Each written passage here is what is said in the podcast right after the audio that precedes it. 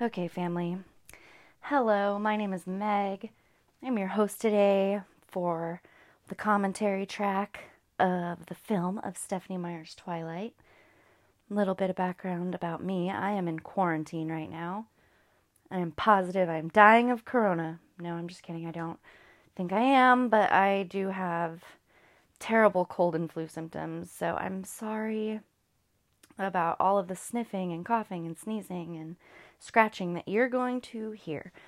But there is uh, kind of a dearth of content uh, in quarantine. Of course, there are millions of hours of content in of which I could partake. However, I uh, choose not to do that for so many things. And it turns out that I just want to hear a very few select things that I want to hear when I want to hear them. And lately, I've been listening to two uh, great podcasts that I would suggest to you. The first one being The Nibbler.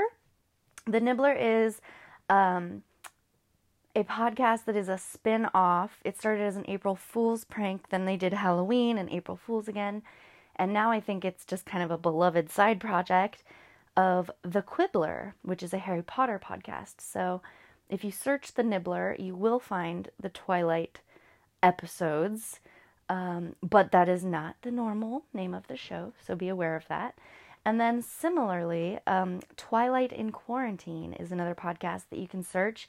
And that's really, they're really uh, bite sized. They're like 15 minutes, but they're coming out three times a week. So that is basically gold.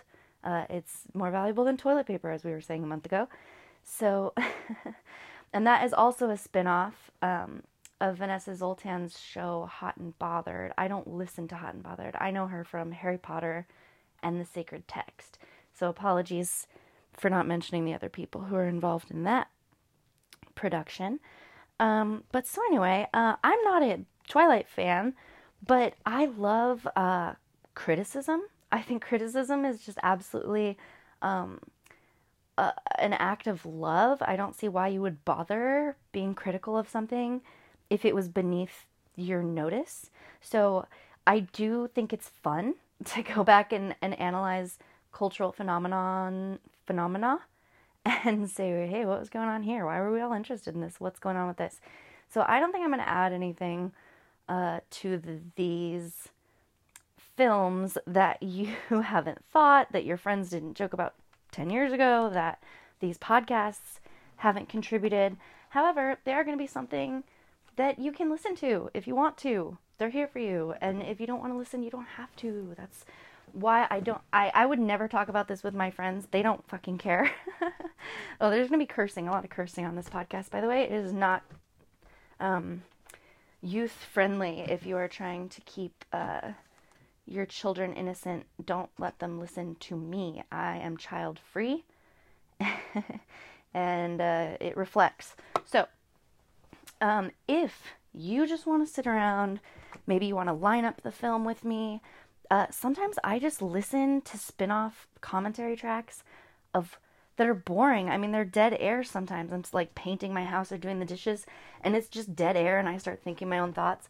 And then the host starts talking again when something interesting happens in the film, and I just let it go on in the background. So, no matter what kind of listener uh, or listener slash viewer you may be, I hope you'll be able to find something that will help you through this time. And hey, if you're listening in the future, let me know. Do I survive my obvious infliction with coronavirus? Um, okay.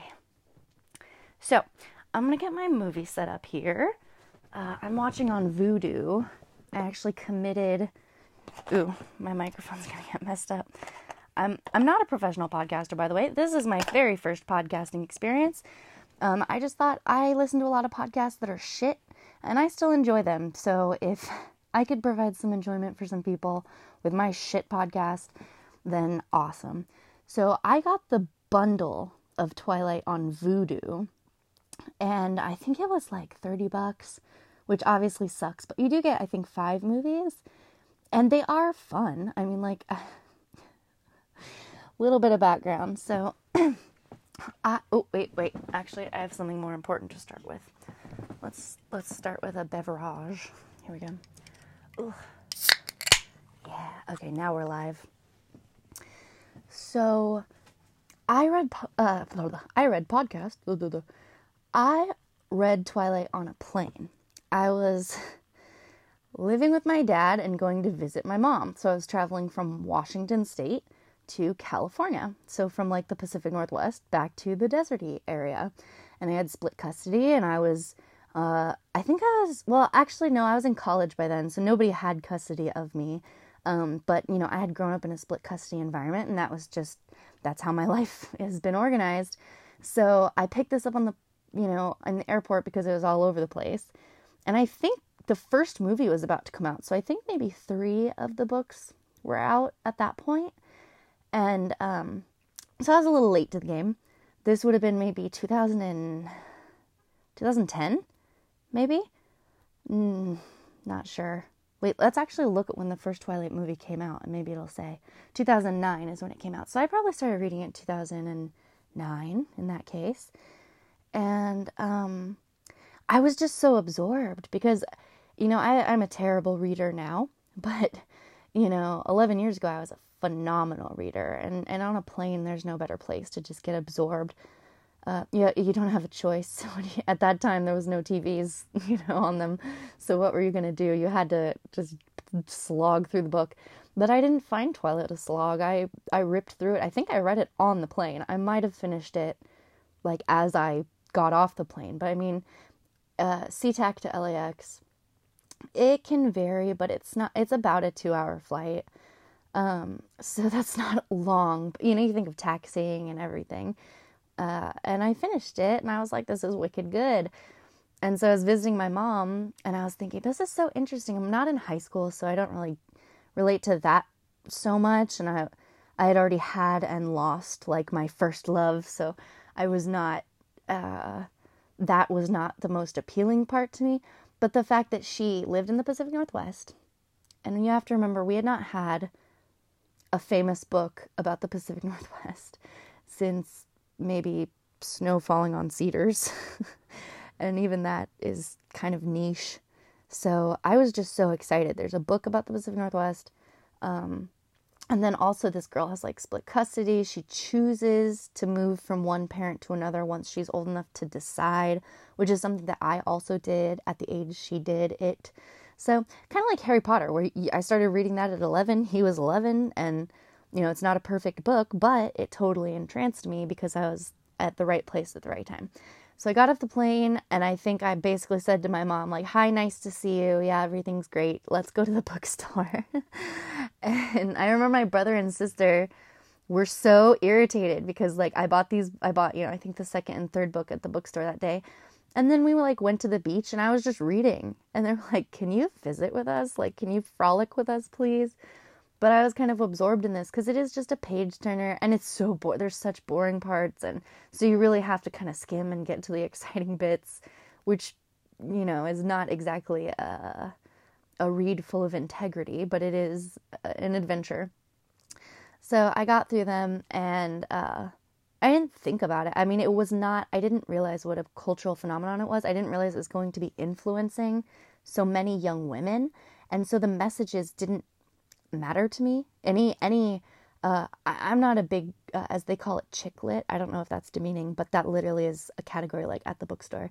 Um, but I'm not a big chick lit or beach lit, beach, you know, fiction person. Um, I actually don't like like a light romp too much, but these felt that way to me, and I did like them.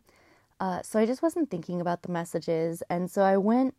Uh, I think it was Thanksgiving and my boyfriend and I and my family went away to a cabin and uh, we took one day he and I to like drive away from the snowy cabin and into the city the city of you know like maybe a thousand people but they had a movie theater and I wanted to see Twilight because it had just come out and I had read the books that summer you know which had been only a few months before and I just remember being so bummed out. The music is sensational. I feel like Stephenie Meyer kind of put like Muse and a few other bands on the map. And even in her books, I think sometimes she'd be like, here's a playlist for you to listen to while you read it. It's what I listened to while I wrote it, which was so of the time. I mean, that was just like, oh, I'll just eat it up, you know.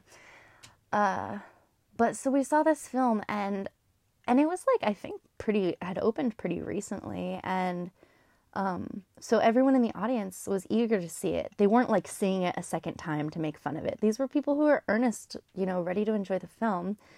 And uh, it starts slow. Kristen Stewart is phenomenal, actually. She really does an incredible job as Bella, but unfortunately for an audience, like Bella is not an interesting character.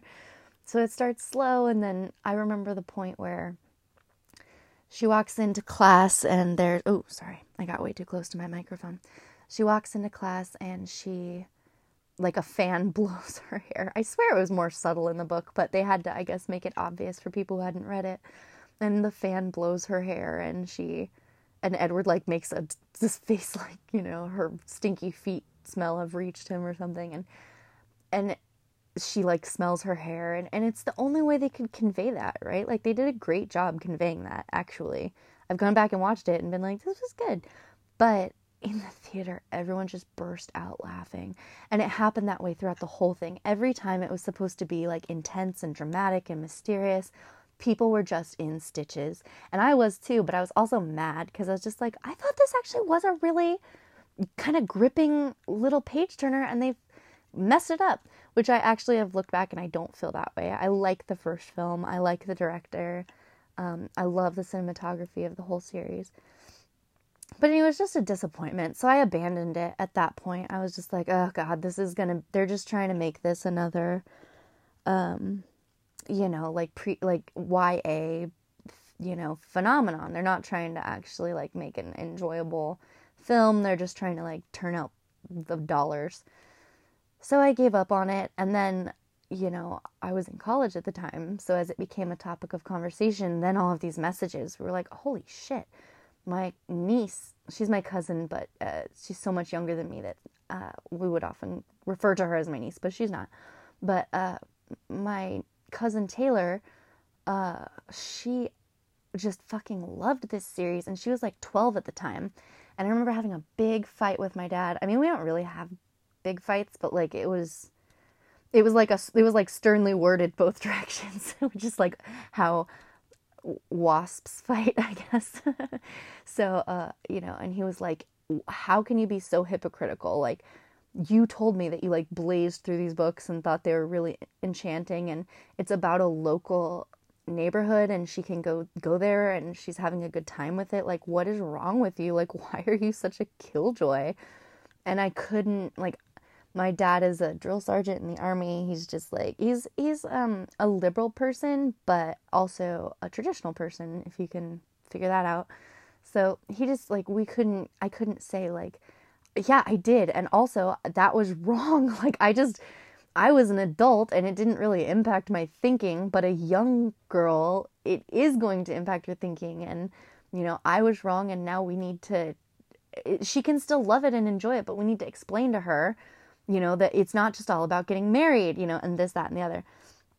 And she uh did uh did not go over well. I mean I, when i tell you she's obsessed like i don't want to be uh i don't know. I'm not trying to be bigoted at all but i mean like i'm telling you she married a native american boy from the Forks area when she was like 18. Like I mean she like she we're we're from this area. So basically like she lived out this fantasy and she's still living it. They're married, so congrats to them. But um ah, uh, it's not my life. So but I do look back and think, "Oh god, like I was the one who got her on that and I didn't even know. She just overheard that it was good and it changed her whole life." So there are definitely messages we do want to think about while we're watching this. Um, I'm not sure how deep I'm gonna get into them. We'll just see how it goes. Uh, cause I, I want this to be entertaining and I really am just a, a ruthless killjoy. So I will try to enjoy it and just say, oh, look at the pretty trees, this, this, this. And we'll see what happens. Who knows if I'll even publish this, but I'm going to try to because, like I said, I listen to shit podcasts and they comfort me. So if my shit podcast can comfort you, that would be great. Okay, so I've got my beverage here. It is a truly hard seltzer. Um, and I've got Twilight lined up. And right here on the Vudu front page, they make sure to show me that it is a Rotten Tomato with a big, big green tomato splat right across the front. All right, cool. I before we start, I would just like to say Kristen Stewart is stupid beautiful. I just love the way she looks. I love that she just looks like a person. Like she doesn't again, I'm sexist piece of shit, but she doesn't look, you know, like a product of Calabasas or like I mean, her hair is luscious. She's got like five times more hair than a person can have, and all these other things that obviously are a little bit enhanced for cinema. But I think it just kind of, she hits exactly what she wants, or exactly what, you know, I'm hoping like the production wanted, which is that she looks like the any girl, but just like so stunningly beautiful. Okay, so I'm looking at this picture of her. Um, it is, it is a picture of like it goes across the whole Vudu screen, but it is 75% Kristen Stewart's wig. So, um, let's read this.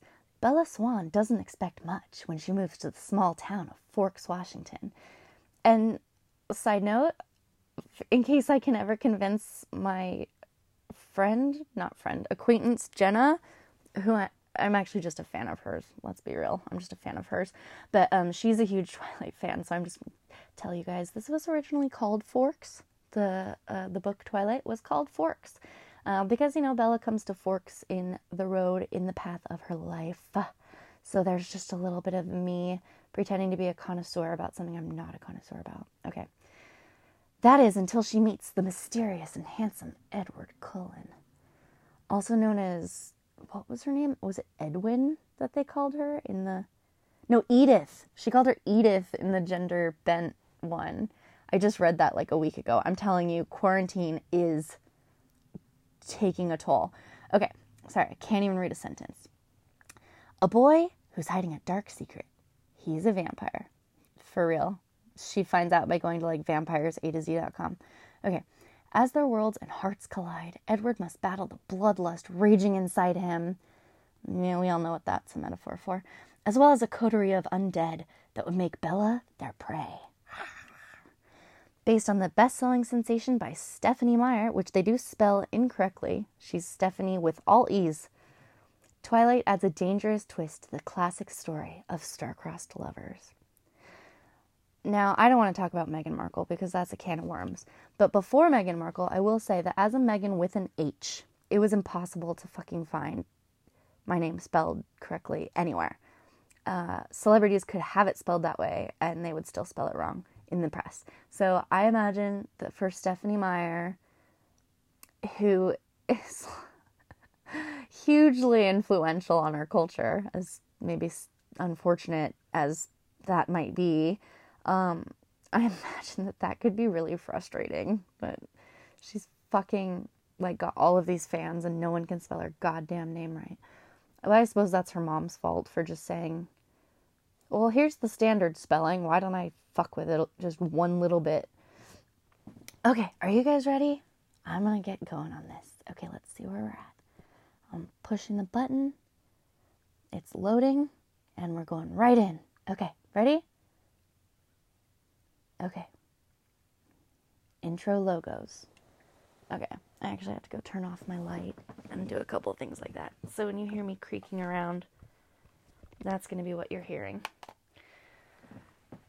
Okay, so actually, you know what? I'm a piece of shit because I'm already pausing it. Pause your shit, you guys. What did you expect me to have my stuff together? This is my first recording. I don't know what I'm doing. You should, you better be ready. The finger on the button. The funny thing is, whenever I listen to commentary tracks, I never watch the film.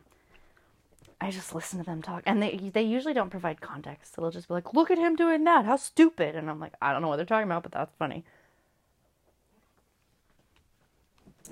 Okay, that's my sound of my big butt. That's not that big.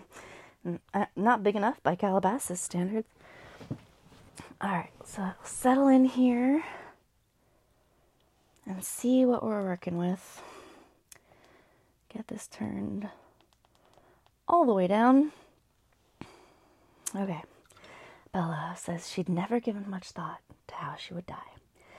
Oh, we're opening on beautiful, lush Pacific Northwest scenery. We got a deer. I guess Bella's the deer. Let's These sweeping angles, you know, downward where they start at the top of the tree and then the camera sweeps down to the base of the forest floor. It's just stunning.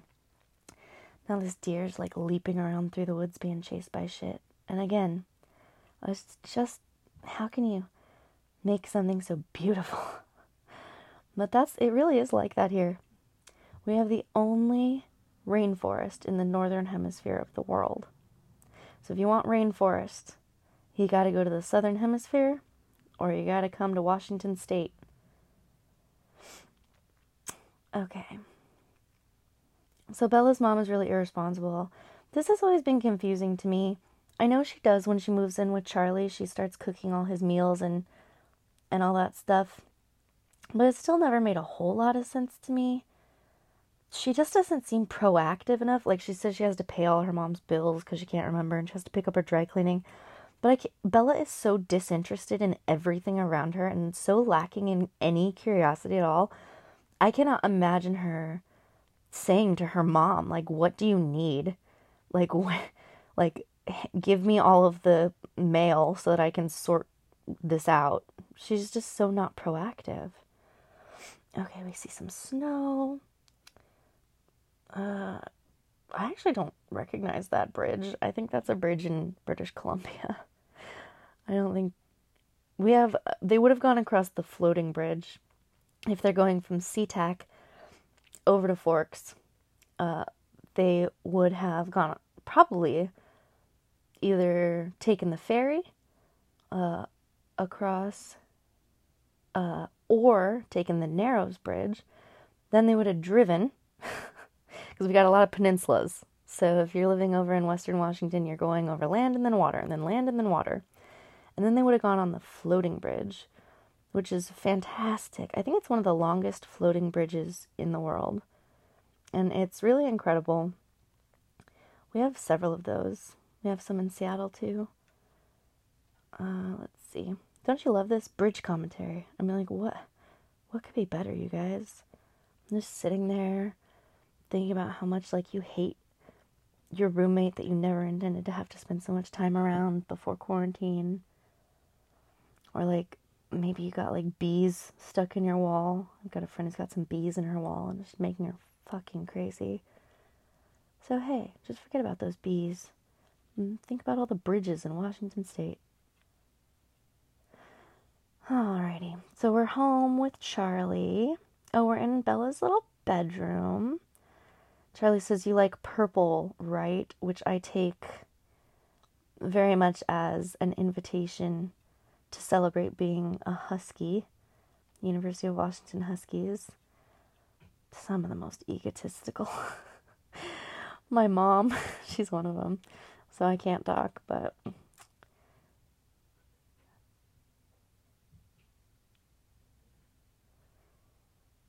Okay, so we're meeting Billy Black and Jacob Black. Now I like uh, Jacob's long hair. Like not not if I was into him because I dated a guy with long hair and it kind of messed it up for me. it messed with my head too much. Now it's like women with beautiful hair or men with short hair only. Like I'm sexist now. But I like his long hair. But it is true that when he when it's shorter, you can see all his like cheekbones and shit. But you just have to appreciate like long, beautiful hair on a man. My uncle Gary was from Hawaii and he always had like hip length wavy hair. It was so beautiful. All right. So let's see. Billy, who later, spoilers, he's gonna die. He's gonna die of like preventable heart, heart disease which I think is actually a really someone else mentioned this in the podcast that I've already. This is why I had to tell you about the other podcasts up front, is because I'm going to be uh, carping a lot of stuff from them. Oh. Hey. Hey. Let me pause my recording. Oh, I didn't know you were recording. I'm sorry. Hello, hello, testing. All right, if you're back with us, that was my sweet boyfriend. Uh, he got back from his daily, I have to get out of the fucking house or I'm gonna lose my goddamn mind stroll around the neighborhood. And he came back and I was doing this recording, so he checked in with me, interrupted a bit, but he brought me another beverage. So now I have two full beverages right by all of these crisscrossed wires that I'm not used to handling. so I'm definitely out of my depth. Um, alright, I've gone back a few seconds. I'm now at 4 minutes and 39 seconds. If you want to catch up to where that is, um, this is just like uh, Charlie and Billy are back in the background, and Jacob and Bella are ba- about to reintroduce one another to one another, whatever the fuck, however you say that. So we're at, hi, I'm Jacob. Hey. Uh, um, okay, so you ready? Here we go. In three, two, one, go. Hi. Oh shit, my sound's on. okay, we'll ignore that. It's supposed to be coming through my headphones. Okay. So, uh, Charlie and Billy are fucking around with each other, being playful. Um, in the book, I remember she's they're like, oh yeah, I remember being fucking kids together or whatever, and uh, in this one, they're just kind of reintroducing each other. Oh, now this is her truck. They've given her this truck, and I like this reaction. She, I just think her reactions are good. She's so Bella. You can see why they cast her. So Jacob's hopped in the cab with her. And let's see what's happening. I'm basically teaching her how to drive this old clunker. Alright, he's telling her about how he lives on the res. And she says that's a bummer because it would have been nice to go to school with somebody that I'd already met. Ugh, I'm already so tired of this movie. My fucking podcast is a great distraction from whatever you're doing because this is torture. No, just kidding. I have nothing better to do. Alright, so people are teasing Bella, I guess, about her ride, but she's smart and she's just like, thanks. Alright, so time to go to her classes. She can't see. There's no fucking light in the sky in Washington, I guess. Everyone looks dead. I mean, they don't make the people look good. And that stays throughout the film. The vampires look terrible. I don't think any of them look attractive. I actually think, um, like the mom, I can't remember the name of that actress, but I had seen her on something. I think she's on Grey's Anatomy. And she is much prettier than in this film. I mean, all of them, really except Kristen Stewart. I think they do a good job making her, especially later, like in the second one and stuff. Um, when she's like running around in Italy, she looks fantastic. All right, she's failing to volleyball, which is totally understandable. I was on the volleyball team and I still sucked at volleyball. Uh, I think this is Mike. So now we've already been introduced to Eric, who's immediately obsessed with her, and now Mike, who's immediately obsessed with her. Here's Anna Kendrick. Oh, Jessica, I mean. Uh, aren't people from Arizona supposed to be like really tan? Let me tell you something about Washingtonians. They don't talk like that. At least they didn't when I was in school. I transferred in eighth grade, right before ninth grade, from California to Washington, and they fucking hated my Californian accent. Whenever I would use like as a pause word or, you know, like um this, like that. I, I mean, I was from the valleys, so when you hear about a valley girl accent, that's me. So, uh, I mean, they're just merciless. They, it was immediately equated with being an idiot. And I think Jessica's the valedictorian, so I don't think that would have. I don't. Uh, Washingtonians are really clannish. You know, it's like a lot of places. You all grow up together and new people, they're not interested in, in new people so much. They're kind of like more suspicious. so it's nice to have this like Stephenie Meyer imagining that we're all so nice. Okay, I don't know what this girl's name is, but she's Rosita in The Walking Dead. Now, I'm autistic, so I have facial blindness, so I have a really hard time placing people. Sometimes I'll be watching a movie and I'll be like, who's that? And my boyfriend will be like, that's the main character we've been watching this entire fucking time. And I just didn't recognize him because of some, he was out of context or something. So it took me, I don't know, I think it was just the last time I watched this movie, which was probably like maybe a year or two ago with one of my girlfriends. And we were like, oh my God. I was like, that's the hot girl from The Walking Dead. And she was like, which one? Which is a fair question. And I was like, the midriff girl. And actually, I did read all the comics and stuff, but I have terrible memories. So, uh, yeah, so here she is. All these gals went on to be quite successful, I'd say. Uh, the Cullens have come in. They look fucking weird. They don't look good. They don't look like they'd be popular because they, I mean, and also they look like 47 years old. I mean, every single person in this high school is more attractive than any one of these vampire characters.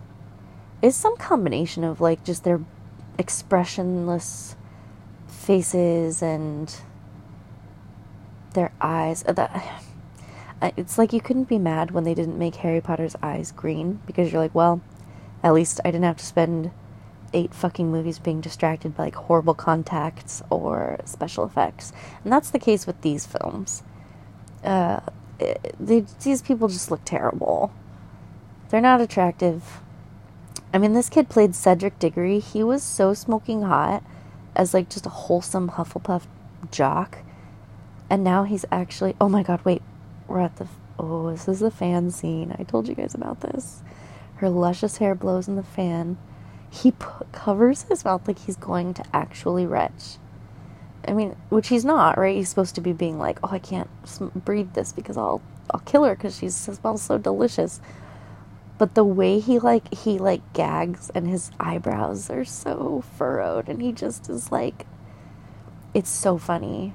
I'm sure there were so many boyfriends in the audience who were just like, "What? What is what is happening? And they didn't understand. And then this is the part where she sniffs her hair. That really is charming. I mean what you know they these filmmakers worked with what they had. Uh, all right he's staring at her creepily yeah and these scenes just dragged on in the theaters i mean now he's gagging again. Oh, now he's just, the bell rings, so he's up and out of there. Oh, gosh. They just dragged, so people would just laugh and laugh and laugh. And every different angle of the camera, people start laughing all over again. It was, uh, I was so disappointed. I'll just have to endure it, he says, of like her stench, which is actually an aroma. The whole problem with these films well with uh, not the films with the story is that she is like hypnotized the whole time. I don't get it. It's like a it had to be this way that he can't read her mind so he doesn't know that she basically has no autonomy in any of these decisions. And yet he's so stupid in his i mean we're all ignorant by choice right when it's convenient so, like, conveniently, he explains to her that, like, he is entrancing and that she has no options and that, like, she can do nothing but fall in love with him. Even his breath is. Oh, God, I think Alex Dallenberg from uh, The Nibbler says his breath smells like fucking candy or whatever. I laugh so hard at that. Um, so, yeah, she's basically, like, hypnotized. And he doesn't have to take any responsibility that because he conveniently can't read her mind. So he gets to go ahead and treat her like as if she really is interested in him when uh, there's questionable evidence of that. Okay, so she's back in her bedroom doing her homework in like her janitor's or like bowler's bowling championship shirt. I don't know what kind of fucking shirt this is. Uh, catching up with mom. Let's see. She says she misses her, which is really nice. I'm not sure that they she's a little bit more condescending of her mom in the books. She's just kind of like, "Mom, I'm I'm obviously alive still because dad would have told you if I was dead. So, Everything's fine and I'll contact you again soon. Bye. Like, she just, like, shoots off these, you know, brusque emails to her mom. They're saying they love each other again. Super sweet. Uh, oh, his creepy eyes. Yeah, see, she's supposed to be like having like a little bit of a fantasy for a split second, but people are just laughing. Because as I was saying, um, what's his fucking name? All I can think about is fucking Hayden Christensen, who was the bad actor from Star Wars. Who's this guy's? What's this guy's name? Anyway, I do know his name. It's just totally mind blank, but he is an attractive guy, and they make him look like actually terrible. And him looking up from under his like jet black eyebrows with his like golden blonde hair and golden eyes, your brain rejects it. It just says no, I don't reject this because it's supernatural. I reject it because it doesn't work. It just doesn't it doesn't look scary or sexy or threatening or like he's resist it doesn't it just looks like he's constipated. Okay, so now I think we're in Seattle having a scene. I think these are these like Seattle grunge vampires. Uh, not sure. Yeah, there's definitely a skirmish taking place, but it is confusing because you, they kind of portray it as though like that man was like running from another human and then got into kind of a skirmish with other humans. When the way that it's written and portrayed is that these these vampires are otherworldly, and so they're kind of like a fight with them is not like a normal fight with another person. Oh, Bella just fell on her butt. That's pretty good. I like that. That's realistic. We get ice here for just just a little bit in the morning so that once you step out your door, you got a nice slightly iced over bit of mud that you can just you step in it and then your foot goes right out from under you. Super realistic. Appreciate that. He says, You're not in Phoenix anymore, Bells. She's like, Yeah, no shit. I can't even see you across this driveway. It is so dim in this fucking imaginary state.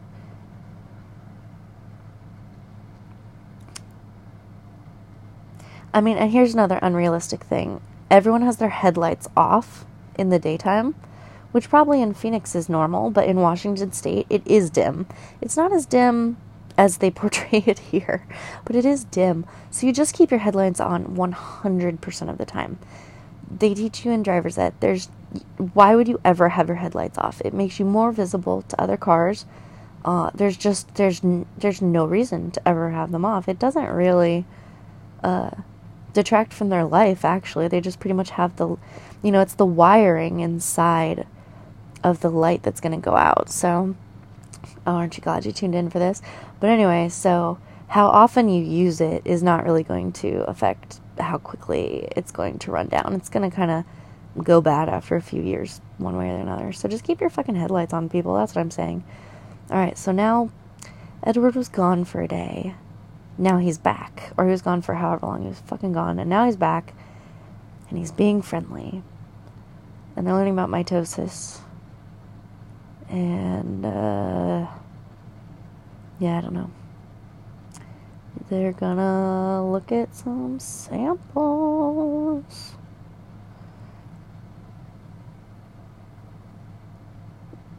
They're just so tortured. Like, she can't even just like take the microscope. She has to like touch her shoulder and then her brow and then like almost touch the microscope and then like take her hand back off and then be like, you, were gone the other day. And then like I mean, it's just so agonizing every little motion.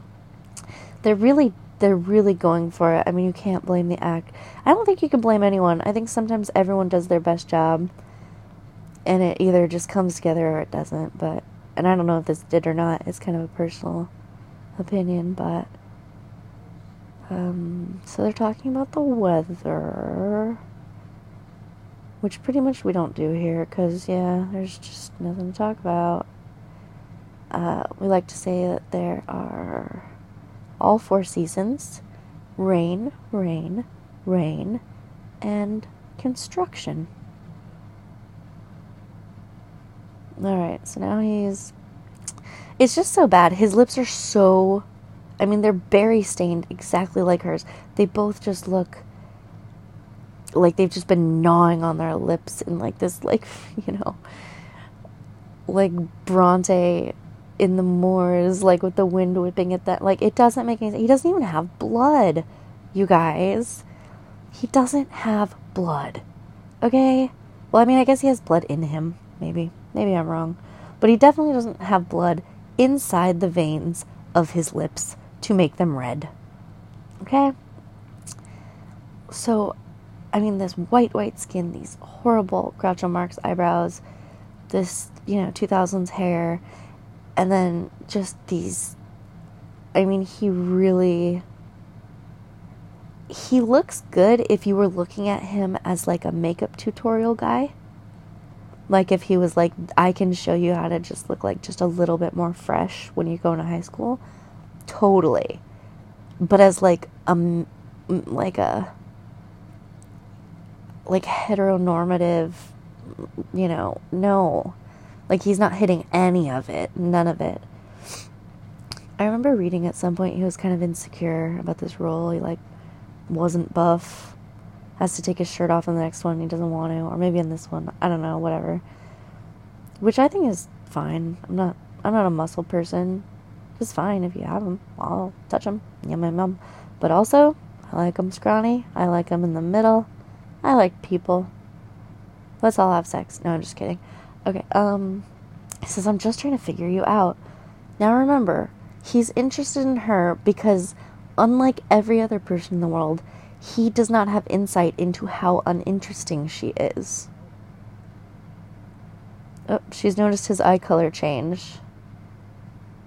This is another thing I, I really fell for in the books because um, the person I was with, I dated him like nine years. We were really tight. and he also had these like honey brown eyes. I mean, it's a very bizarre color. When I tell you they're like dark yellow, that's it. I mean, they're not hazel. There's no, they're not brown. They're not green. They're dark yellow. And uh, so I just always thought, like, I just thought, oh, that's kind of sweet. You know, because I'd never even heard of that or seen that anywhere else. But I guess that's his I'm not gonna kill you because I've hunted recently golden eye. Alright, he's just saved her from the impact of this car. Oh, now they're exchanging the look in the trailer and on all the stuff. See, this is good. They've got chemistry right there in that moment. That was good. That really shows you how much the angle can do. They also both look young in that image, which helps. Like, she's supposed to be, like, you know, kind of innocent and vulnerable. Uh, let's see yeah, it is weird how there's an entire crowd around Bella. The driver of the car is actually bleeding from his head. And people are just like chastising him and he's like, "Oh, I'm fucking I'm so sorry. I'm I really tried to stop. I'm so sorry." And she is not injured in the slightest and people are freaking out about her. It's like when I got an injury in Egypt actually. I was so mad because you know, I mean, I did have a head wound. It was severe but I mean, there's people with like arms off and stuff, and they just rushed me past all of the locals because I was a white girl, and they're probably afraid I was to sue the shit out of them or something. But I hate it. I was like, I will wait, you know. And they were like, ma'am, we will make the decisions about who is triaged. And I was like, okay. But I, I do feel bad about it though. All right, so here we get Dr. Carlisle Cullen, Vampire MD. Super interesting stuff.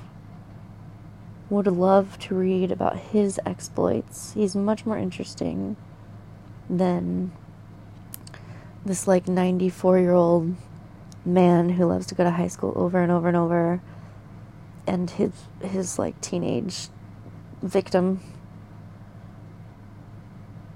all right charlie's got to go sign some paperwork you should probably call your mom Mm.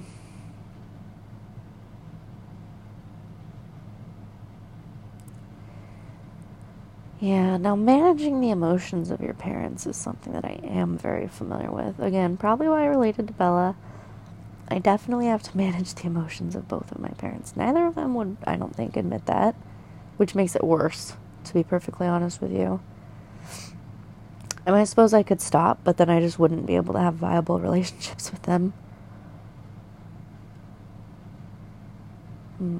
Okay, so now this is the gaslighting begins. I was standing right next to you, Bella. No, you were next to your car, across the lot. No, I wasn't.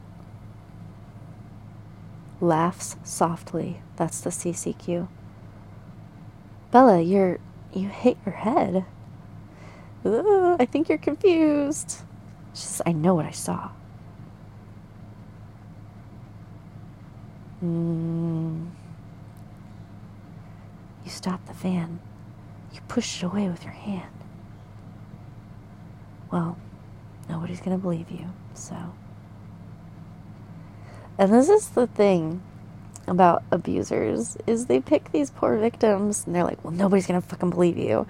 She's like, "I was not going to tell anybody. Can you not make me think I'm crazy in my own mind when I'm no threat to you? I'm honestly just trying to figure my own shit out." But abusive people, like that's all they know how to do. And hey, again, he's probably like stunted at 17 forever I don't think he has the mentality of a 90 something year old. That doesn't make any sense based on his actions. Oh, God, I thought he was in her room, but it was just a freak out. They psyched me out. See, that's good. They should do stuff like that. But he really was in her room, but she thinks he wasn't. So actually, it is terrifying. Ooh. That was the first night I dreamt of Edward Cullen. No, bitch, that was the first time Edward Cullen was standing there when you happened to wake up and he couldn't move fast enough. That was the first night you noticed that Edward Cullen was trespassing in your home while you slept. Alrighty. Here we have Edward, Alice, and what's Alice's guy? Jasper. Uh.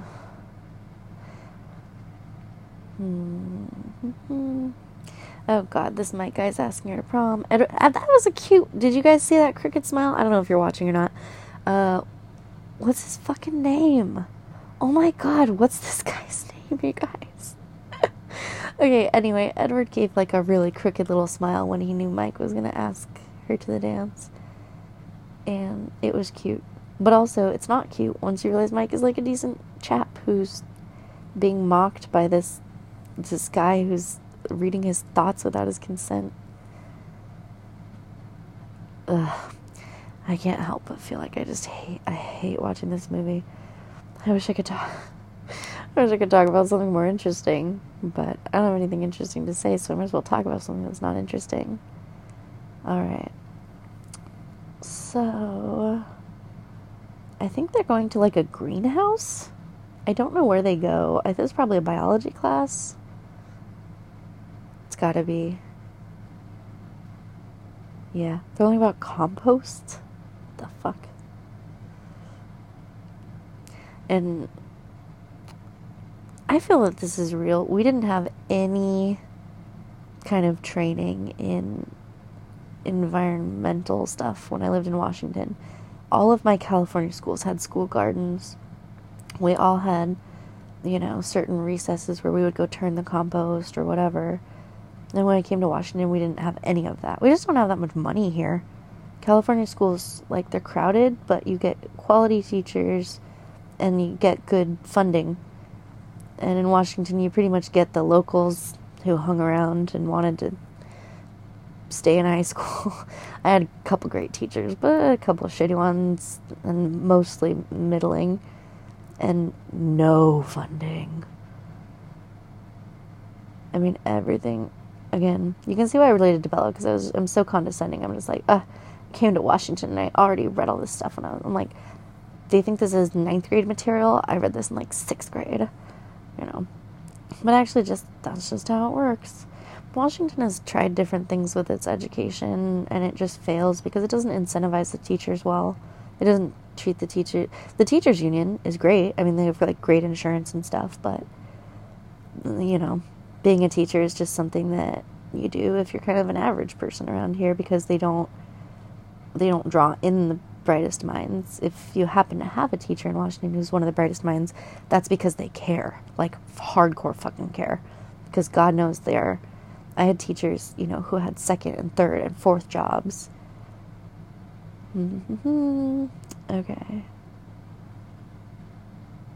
I'm sorry if I uh, jump from sentence, you know, mid sentence. I jump to a new topic. Sometimes the film catches my eye and I lose my train of thought.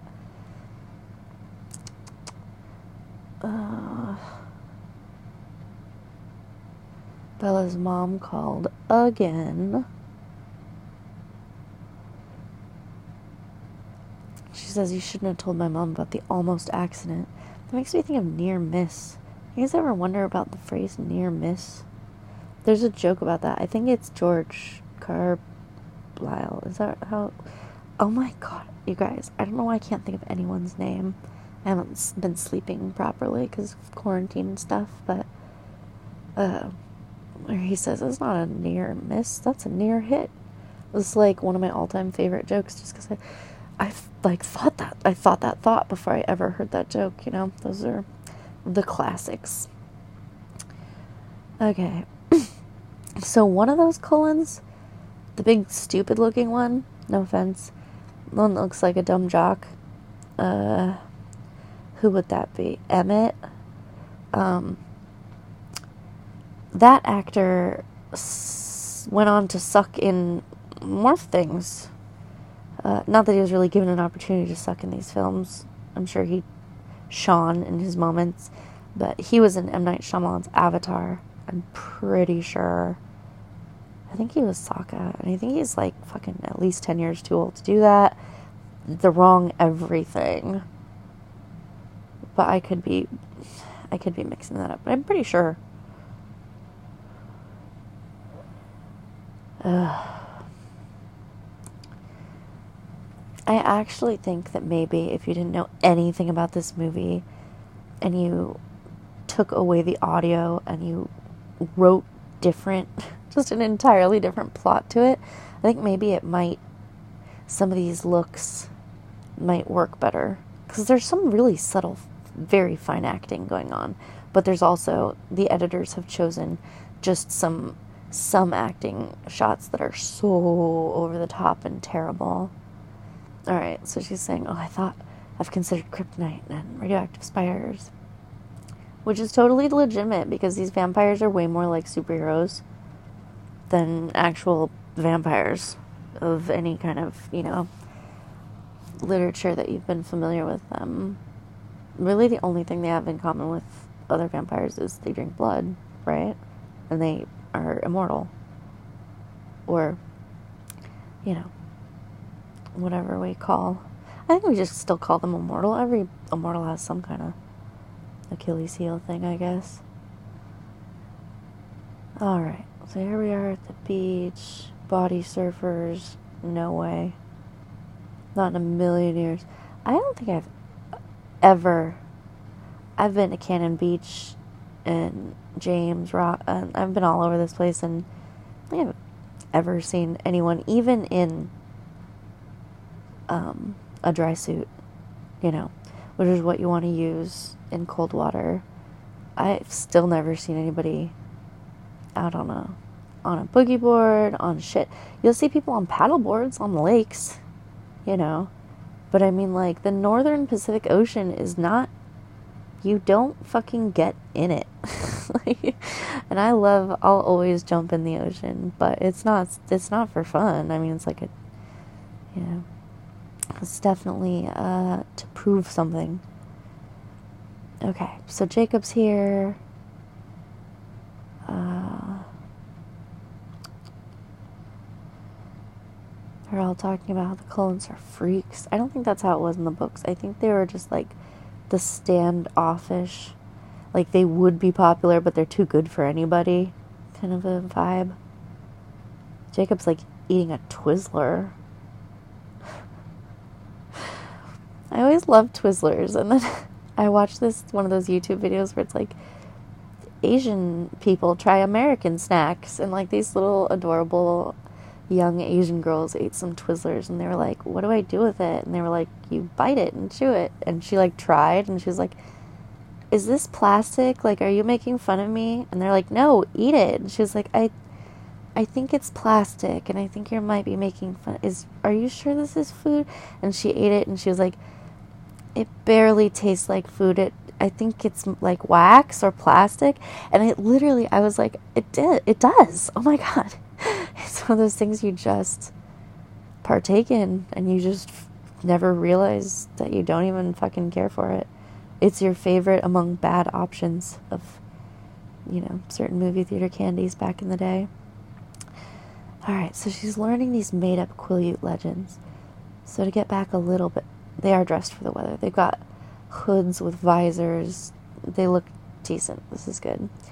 Um, before my lovely partner came in, not knowing I was recording, um, I was mentioning that on the Nibbler, the wonderful spin off of the Quibbler podcast, um, Alex and Heather were talking about how, you know, Billy Black died of like preventable heart disease and how um, there is a really accurate but not poverty porn portrayal of like the struggles and glories of Pacific Northwest res life. I mean, you can definitely go to certain areas that are so ramshackle. Uh, my grandma is a housing coordinator for the Muckleshoots, which is a different Pacific Northwest tribe. And um, there are people, some people are prideful, and even though the tribe funds are their funds, uh, you know, it's their money. Um, my grandma would like have to go to these people and like beg them. They'd have like no floor in their home. There'd be like, you know, old women who can barely move their bodies, um, stepping over big holes in their floor, you know, just because they've never called in for maintenance, because uh, they just didn't want to be bothersome. And my grandma would have to be like, "This is you, you, you get good housing. Like this, the tribe demands this for you. Like this, you, this is yours. You already have this. We just have to give it to you." Um, and then uh, there's other places where community is really tight, you know, and like everyone is doing well because they have one another. But they have the similar problems as other Washington schools. They don't have proper funding. Um, all kinds of, you know, within corrections and disability rights, there's all sorts of issues. The Duwamish tribe, which is who we stole Seattle from, the city of Seattle is their land, they are not even nationally recognized. So, uh, they don't even get, they were paid like $60 a person for the city of Seattle. That was in like the 1970s, by the way. That was not in, you know, the fucking 1820s, you know, in exchange for like the land and some beads or whatever white people like to tell themselves. So there definitely is struggle on res life. That is apparent, you know, even if you just visit. Uh, but that's true of everywhere, and it's also beautiful. And so that Stephenie Meyer uh, makes some huge mistakes because she takes an actual people with a culture, with a history, with a tradition, and she makes up a made up fucking, you know, story about them and makes them beasts. You know, and not like, which is fine if that's their choice, but that's not. She chose, you know, uh, to like fucking anthropomorphize them, or I guess it's like the opposite way of that. Anyway, the point is that she, it's hugely flawed, hugely flawed. However, just visibility is good. As a disabled person, a person from an interracial family, this is my opinion, which is that even um, if representation is imperfect, it's still good. I still want to see depictions of res life in pop culture, and I don't, you know, so this is good for that. And and people, you know, it, you shouldn't have to want it. It should be available to you because it's a reflection of what's around you, and you're only being shown certain things that are around you. You know, when actually uh, there should be more films and literature from Native American content creators and about Native American characters. But anyway, that's true of everywhere in most of the world. You've got Native people who are largely ignored and oppressed. if there's even if they even have any territories left. So moving on. Uh, let's see what's going on here. Is this someone's store? Looks like they're in a store. Oh, she's in the bookstore. Oh yeah, they did fix this.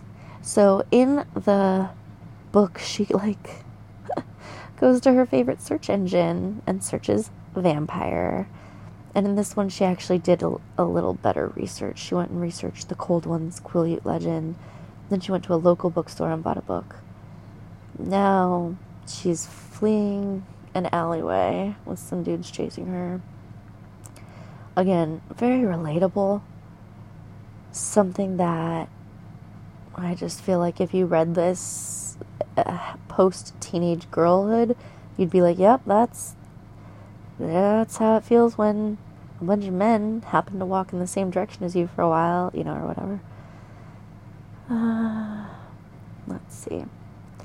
So in a second, Edward's gonna speed in. Oh, yep, there he is. And his Volvo.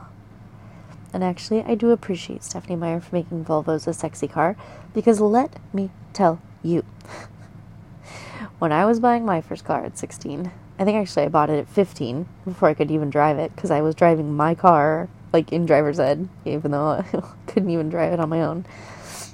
But when I was buying my car, my dad wanted me to get a Volvo because they're basically a big metal cage. They're very safe. I think Subaru now has like equally high ratings than some other ones do, but at the time Volvo was supreme, you know, as far as entry level vehicles, and still might be, I don't know. Uh, but you could not get me in a fucking. They're so boxy, they're so ugly. I hated it. I got a little Honda Civic HX, two door, smushed that thing. Ugh. Parents, buy your children a big, ugly car to start. Okay, I bought my own car. It was a frame wrapped in tinfoil. It almost got me killed. And actually, the accident wasn't my fault in that case. But that's not typical. Usually, accidents will be the teenager's fault. And you want your teenager to be in a big pickup truck like Bella's. It was basically welded together across like 18 days in like 1961. Okay, so here we are at the mushroom ravioli scene. I just remember thinking as a vegetarian, like, that's probably something I would have to eat if I was at some shitty Italian restaurant in Port Angeles because they'd only have one option that didn't, you know, you'd say, oh, can I just get the pasta but just with marinara? And they'd say, no, we put the meat in the sauce, it's in the pasta, it's in everything. So I'd wind up having to eat some nasty mushroom ravioli. And I'm pretty sure Bella struggles to get food down sometimes. She doesn't seem to spend a lot of time remembering, you know, to keep her blood sugar level. So she's probably not that interested in the ravioli, just like I wouldn't be. Yeah, it is. Ugh. Okay, so they've got this really nice bokeh effect of these like little fairy lights in the background. That's good. Um. Oh God, doesn't he look fucking awful? He looks kind of like um. Maybe like a K-pop star you know, with like a horrible supernatural. I guess he does have a horrible supernatural.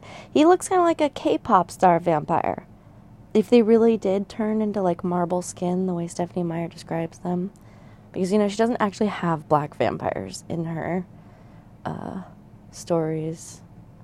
Oh wait, I think later on she does. Yeah, it's in the first one. Everyone has like pale, pale, pale, pale, pale skin. It's all you get.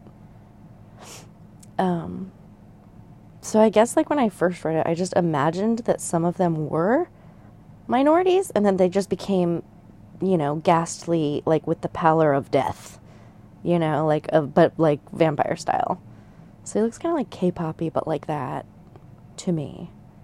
But then I guess she did, I think she had, didn't she have like Amazonian ladies and chicks from all over in the, or folks from all over in the final one? I think so which is, you know, good, cool, whatever.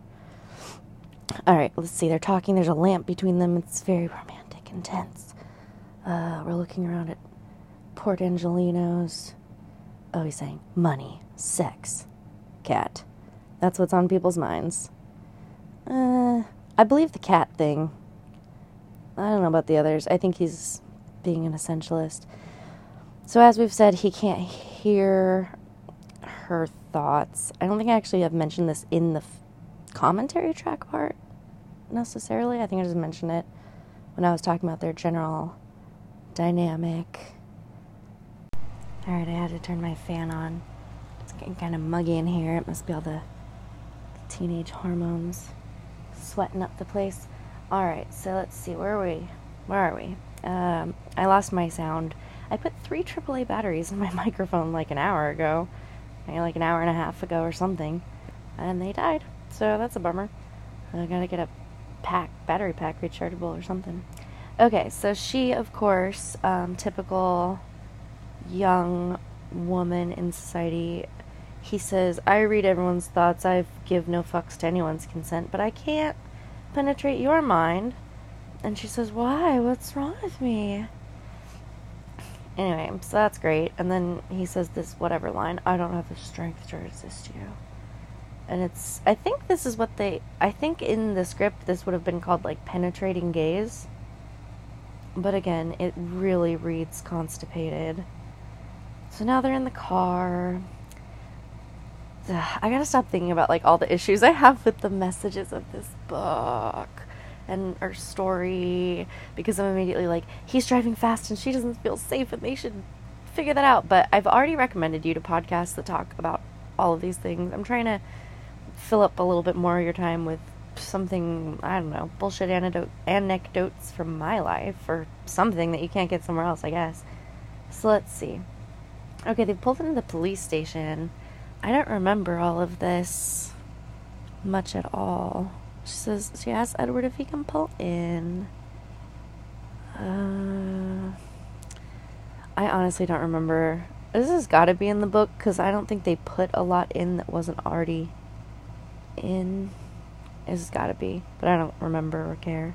Somebody was found dead. Oh, the guy. Yeah, the guy that I called it a skirmish. I don't know why I was like that word popped into my head. Because because it was. They were like looked like they were like kind of boxing or like squaring off. And it's like wait i thought these were apex predators. Don't they just i don't think you can run from them at your like you know i don't know how people run. I walk what does it take like a, a half hour to walk a mile? What's my i probably run like a 10 minute mile these days. So does someone run in an hour like 10 mile? No that would be six. Wow math. Uh, but time should work in hundreds, not 60s. Just throwing that out there for all the autistics in the community. All right. So this is a great image. Just like Bella and her dad like lit in a little nook of his office and our camera is pulled way back behind the chairs and stuff so we can see them in kind of a cozy infant, intimate little like nest. He's worrying about her, about the locals, about being Sheriff Charlie. Um, yeah. it's hard to find stuff to say about this. Alright. He tells her he wants her to carry pepper spray, I guess. Is that what he's handing her? He's trying to hand her some kind of defensive weapon. It's gotta be pepper spray. Or, I guess, mace? I don't know the difference between those two things. I just lace my keys like all vulnerable people without resources. No, just kidding. All right, so I really like that shot. I can see why they went back to it to end the scene. Just showing his desk all dark, but his little desk lamp on. It's very cozy, but you know, it also is sad because of the occasion that they're there is because of like, you know, fucking murder. All right, Bella's having flashbacks to vampires or something. I don't know, it's nonverbal, so I'm not sure why she's thinking of like Edward's hands on the wheel and like the Cullen family. It's gonna have to I'm gonna have to find out. Oh, I think she's just now getting it. Oh my bad. Some she's just putting it together. Cold ones. All right, now she's doing her Google search. I got ahead of myself there. But you know, because she went to the bookstore. So that like threw me off. I thought she'd already done this search. Egypt, India, Peru, Pacific Northwest. Oh yeah, those are like the traditional um, cradles of civilization. No offense to you know Pacific Northwest Indians because obviously y'all were doing shit better than America is doing shit. But I'm just saying it's not like classic when you think like of the mythologies that they like teach in school, like you know, ancient Egypt and ancient Hindu and all these things, and it's like Pacific Northwest, immortal. It came up, drank blood, vampire. I like that they just put the word. Oh, and then here's her and him in like a noir scene. She was dreaming. Little does she know she's having these dreams because he's like standing over her like a fucking creeper. Okay, God, everyone looks so blue. I mean, these people, it's just impossible. I mean, you do get, if you go outside, you get color for the most part, right? Like, everyone is not walking around with like a bluish purple tone to their skin around here. I promise.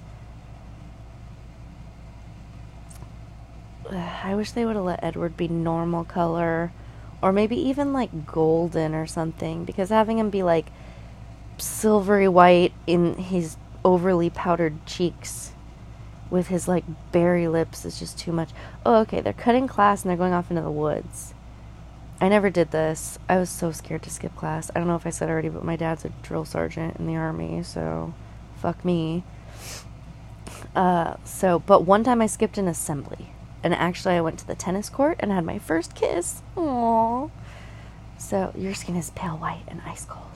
Your eyes change color. Everyone's eyes change color, Bella. That's how light works. Sometimes you speak like you're from a different time. That's how language works. You never eat or drink anything. That's how anorexia works. You don't go out in the sunlight. That's how agoraphobia works. I'm sorry. I'm being insensitive. I was just running with the gag. I hope nobody's incredibly offended. How old are you? 17. How long have you been 17? I knew she was going to say that. Uh, long time. A while. Yeah. Same, same. Long time, while. Long time gone. All right. Let's just really focus on like the fog and the tree stumps and the moss growing on it and like the sword fern and the lady fern. She's like, say, he's like, say, say it, say it, say it, say it, say it, say it, out loud. I don't know. This is like, I think, maybe more of that tension that leads to nowhere. Vampire. I want it to be spelled like with a Y, the way that they take this they take themselves so seriously. I want it to be like vampire, you know, like on Buffy.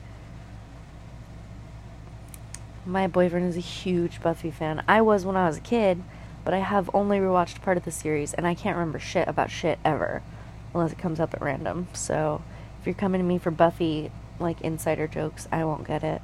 Actually, I disappoint all of my friends in that way all the time. For example, The Simpsons. My dad and I loved that uh, it was like on my entire it's been on my entire life you know so uh we used to watch it and it was like we were kind of like getting away because it's kind of you know like race you know like a little bit adult i guess and um so i have friends who like the simpsons i don't think they feel the same emotional connection to the simpsons that i do from just watching like literally every single episode with my dad and etc but they can like riff back and forth with these jokes, and I'm just not. I cannot do it. I can quote you Harry Potter, and that's pretty much it. I tell you a shitload about the British royal family, about like beekeeping or painting or like ancient Rome. Know, random shit that I'm interested in. But I can't, like, I'm not great with, like, I guess quotes and things. Anything I have to memorize. All right, he's sparkling. We're in full sparkle here. Sparkle, sparkle. She says, You're beautiful. Bella, that's nice. You're beautiful too. This is the skin of a killer, Bella. I wonder if he like when he's like getting ready in the morning, he's like putting his hair gel and he's like, This is the hair of a killer, Edward. And he's like biting his lips to get a little bit of like blood slash venom, whatever, I don't know, whatever pumps through his veins into his lips. And he's like, these are the lips of a killer. Puts on his jacket. These are the arms of a killer. I'm the world's most dangerous predator. Everything about me invites you in. My voice, my face, even my smell. Remember smell? Smell's been a big thing this whole time. Um so and then he whooshes her away. It said whoosh. Oh, whooshing. We got more whooshing. As if you could fight me off. It's, it was actually too dark for me to see, but I think he just like he threw a tree at a tree. Yeah, it was just like power move. This I gotta find something asinine to talk about again because again I just want to talk about how this is they're they're both so stupid because they're telling each other you know? He's like you don't even like me. You're just attracted to me because of evolution. And she's like ah maybe but i can't tell the difference. And he's like hmm all right maybe it's love then. And it's like you guys no it's not. Okay whoosh oh we got another whoosh i think there's gonna be a lot of whooshing whenever edward's free i mean which is what we want he should be free that's why he goes to alaska or wherever he goes do we know how he goes to rio is Rio real close to a bunch of forests and shit he can run around in? I'm not real familiar. I actually haven't been to South America, you guys. I've been to 44 countries and not a single one on the continent of South America, which I would fucking love to go to so much. One of my favorite Spanish teachers was from from Chile. Why did you hate me so much when you met?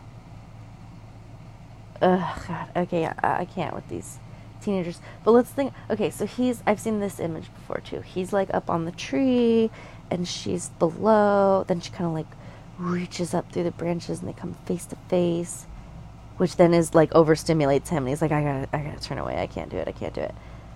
He's so used to reading people's minds. I mean, like you can understand him, his dilemma. He's not used to this. I mean, as an autistic person, this to me is like he's suddenly become autistic when he's used to being neurotypical his whole life or something. Does it, you got to work with me here, but like, you know, people have a lot of things that go unspoken and they're just supposed to understand each other and that is not evident always to people who are autistic. And so, you know, it's like sudden, you know, you interact with someone if you don't know them, it's like, "Oh god, I can't read your mind. I don't know how to act. I don't know how to be normal because I don't know who you are. So I don't know what I'm supposed to do." Okay, so the lion fell in love with the lamb. He's very poetic. As we know, he loves um, all of the really niche, um, hip, like esoteric things you've never heard of, like Romeo and Juliet and Clair de Lune. Another beautiful pan up through the canopy of the British Columbian wilderness, which is similar to the Pacific Northwest wilderness, but not the same. Okay, now they're in this meadow. This famous meadow. Is this it? I don't know if this is the scene because they do a lot of meadow scenes throughout these books and movies and they all run together.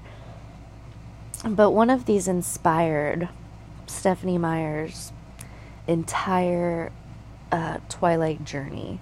She like woke up, you know, like sat straight up out of having been in like the most realistic like out of body experience she'd ever experienced where she felt she was really tangibly in her dream and it was like this glittery man in this meadow uh, don't fact check me out this is all like 15 year old information that i'm remembering from like the entertainment weekly article from right before the first movie came out okay so do your own research okay uh sweeping back away from the meadow, we see them lying in the grass. It's very pretty.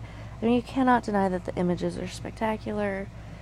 That's why so many places film in British Columbia, is because anywhere along the Pacific Northwest is stunning.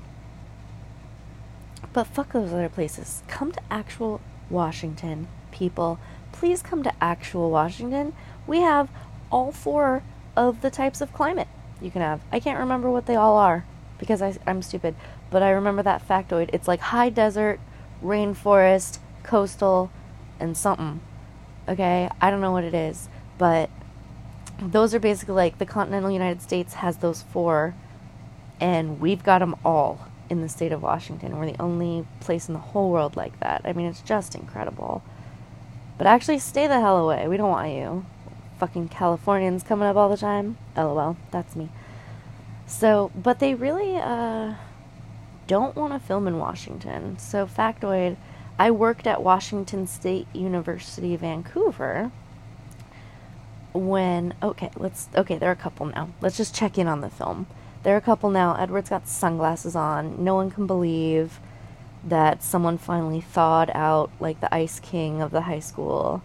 And uh, and then it was just this little arizona bumpkin uh, fulfilling the dreams of all girls everywhere. And his family looks on with like mixed disapproval and i don't know other feelings. So when I worked at WSU Vancouver, I had been working there like maybe two years, and suddenly the Fifty Shades of Grey series came out. And that, I don't think it's set at the school at any point. I think it's just in the very beginning. But I think that because it opens there, um, it was like impactful to people. So, Fifty Shades of Grey, as you might know, is like a spin off Edward's hold on. Edward's describing dying. He says it fucking sucks. Being bitten and having venom in you is the fucking worst. He hated it. He wanted to die so bad, but he just didn't die. He just went on in agony forever. And then he went into a frenzy where he just wanted to murder everything. So that's great. Thanks, Carlisle.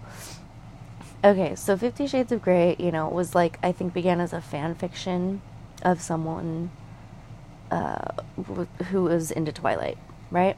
So, but it just so happened, it's so funny because Stephenie Meyer never came to the Pacific Northwest. She didn't know shit about it. And neither did this British lady. I think E.L. James. Um, I always thought that was so weird because, like, my parents' names put into one name. But anyway, uh, so she placed this character uh, at our school and I never read them, so again, please don't fact check me on this. I might say stuff and you'll be like, that's not true, that's not what happened, but I don't know, so whatever. But um, they considered filming at this at our school when they went to do the movie because we had had like 500% over year over year increase, which was actually bad. We were um, not the main school, we were a little satellite school for working adults. I was actually still batch, baccalaureate college age, you know, uh, my late teens, early 20s. But I preferred going to the adult school. I transferred there because the people were working, so they took their shit seriously. It's like they were already tired from doing a job all day. So when they got to class, they like listened and they didn't waste their time and they're paying for it out of their pocket. So I preferred working with adults. And um, so it was just a little satellite school. We didn't ha- we don't have dorms. We don't have a gymnasium. We don't have anything that you would expect from an undergraduate experience because that's not what it was for. It was for working adults, like people in Portland, you know, who are already like software engineers, you know, and they wanted like to get a different focus, you know, or something like that. So, anyway, it was just total. Pan- it was pandemonium at our school. Like we just couldn't fit. It was a school of like two thousand people, and suddenly, and it got like twenty thousand applicants a year or something, and people calling wanting tours. Hundreds of people. When we're just used to having some local kids, you know, who are graduating from community college and want to see the local tiny school. Okay? So I was uh, the director of public relations, which basically meant I was caught off guard like an idiot with my pants down when I started getting calls saying, you know, like, what about your school from these books? And I was like, what the? I've never, I have no idea what's going on. What? So eventually, after all of that interest was generated, we did get the film crew on. Uh, like, they came and they, like, I don't know what you call it, canvassed the campus, you know, to, like, see if it was feasible for them to shoot there, which they should have. I don't even know if there are scenes there. I literally, I'm, so again, don't you don't have my email. you can't email me. And but anyway, don't if you ever get it, or get a hold of me. Don't let me know about the details of Fifty Shades of Grey because I don't fucking care. But uh, they came and looked at the campus, which has, if you stand in the middle, uh, basically like what would be considered the quad in a traditional campus, um, you can see like volcanoes and mountains and vistas in like every direction. It's on the top of a little hill, little campus on a hill, looking out over just this majesty of Southwest Washington and uh, Northwest Oregon. It's fucking phenomenal. It's so beautiful. But it just wasn't feasible for them. We don't have any tax incentives. Our government's stupid. okay. So we were just like, no. But I don't really mean that because I don't know. They can fuck off. So, but we did wind up uh, giving them a bunch of our flags. So I don't know for sure, but I've been told that if you watch the first Fifty Shades of Grey film, oh shit, they're at his parents' house. I'm sorry, you guys, I'm talking so much. This is the kind of podcast I love, though, is when someone just fucking talks and I just zone out and I'm like, oh my god, I know so much about this person and they don't even know I exist. But anyway, I heard that if you watch the first Fifty Shades of Grey movie, you will see WSU Vancouver school flags, like on the lampposts, like we have at our school, kind of pretending to be the school. But I don't know, that could be false. They could have just never put it in there. I didn't check. Again, probably a reason I don't work there anymore. But okay, so he's they're at their house. Uh, they're cooking. Oh yeah, I remember. Sister breaks a plate here the mom goes, Bella, we're cooking Italiana in a second. They're watching it on the Food Network. I didn't mean to call him a meathead. Sorry if you're like a friend of his and you ever let him know. Don't. That's rude. Tell him I thought he was spectacular. Look at look at him chopping shit. He's adorable. Don't pass on rude information. Terrible. But then, of course, Bella is super fucking rude um, this is something I'm sensitive to as an autistic person who is essentially not allowed to be autistic in my family. You just had to learn better as best as you could with cues, which basically means if someone is making you food, you you just say thank you and you like sit down and accept it. Like the idea of her saying, "Oh, I like uh, we already ate," or like "I'm not hungry," even if she did that to be considerate, like she was trying not to eat because she didn't think they were going to feed her then you just avert, cor- like you just change course and you're just like, oh, you are trying to feed me? Okay, in that case, it is socially correct for me to accept your food because it is your labor of love. Okay, so the family, uh, Rosalie's bitching about, you know, Bella being around. And, uh, and I'm on Rosalie's side. I think some smart people have pointed that out before. That, like, Rosalie is the champion in this tale. I mean, I don't want people to stop. I don't want to stop people from becoming demons if they want to. That's awesome. Be a demon. Or whatever. Maybe you're not a demon. Like Edward, I don't know. I don't know about your soul. That's not my business. But, uh. But if someone. If your boyfriend you know, to, if to be with him you have to be killed, then maybe the the young woman who's not a young woman, but maybe the person who doesn't want you to be killed isn't just like a shithead who doesn't want you to get what you want. That's a very teenage perspective, right? Like thinking that people just don't want you to get what you want because they just fucking suck. When, like, actually, you're trying to get yourself killed and they're just like trying to get you to slow your roll. Oh, graduation caps. I was to say, what is this fucking hideous artwork? Uh, it doesn't make sense repeating high school over and over. Uh, the younger we start out in a place, the longer we can stay there. Great. So what you do is you move to a town, you don't meet anyone. Carlisle says, you know, I've got a seven year old, my wife is homeschooling. And then after a few years of you just being around as like Uncle Jim, you grow up into Edward. like, these people are not very sophisticated at. Like, how could you possibly bear to go to high school over and over? Listen, I would love to mold young minds. Okay, it, I don't think it's what I don't think it's what I was put on this earth to do, but some people have told me that it is. So I don't know, but that's not what I'm doing.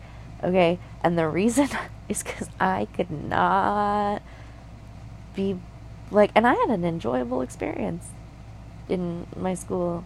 So my very my many schools, I was pretty chill. So, but I could not do it again. I could not stay there.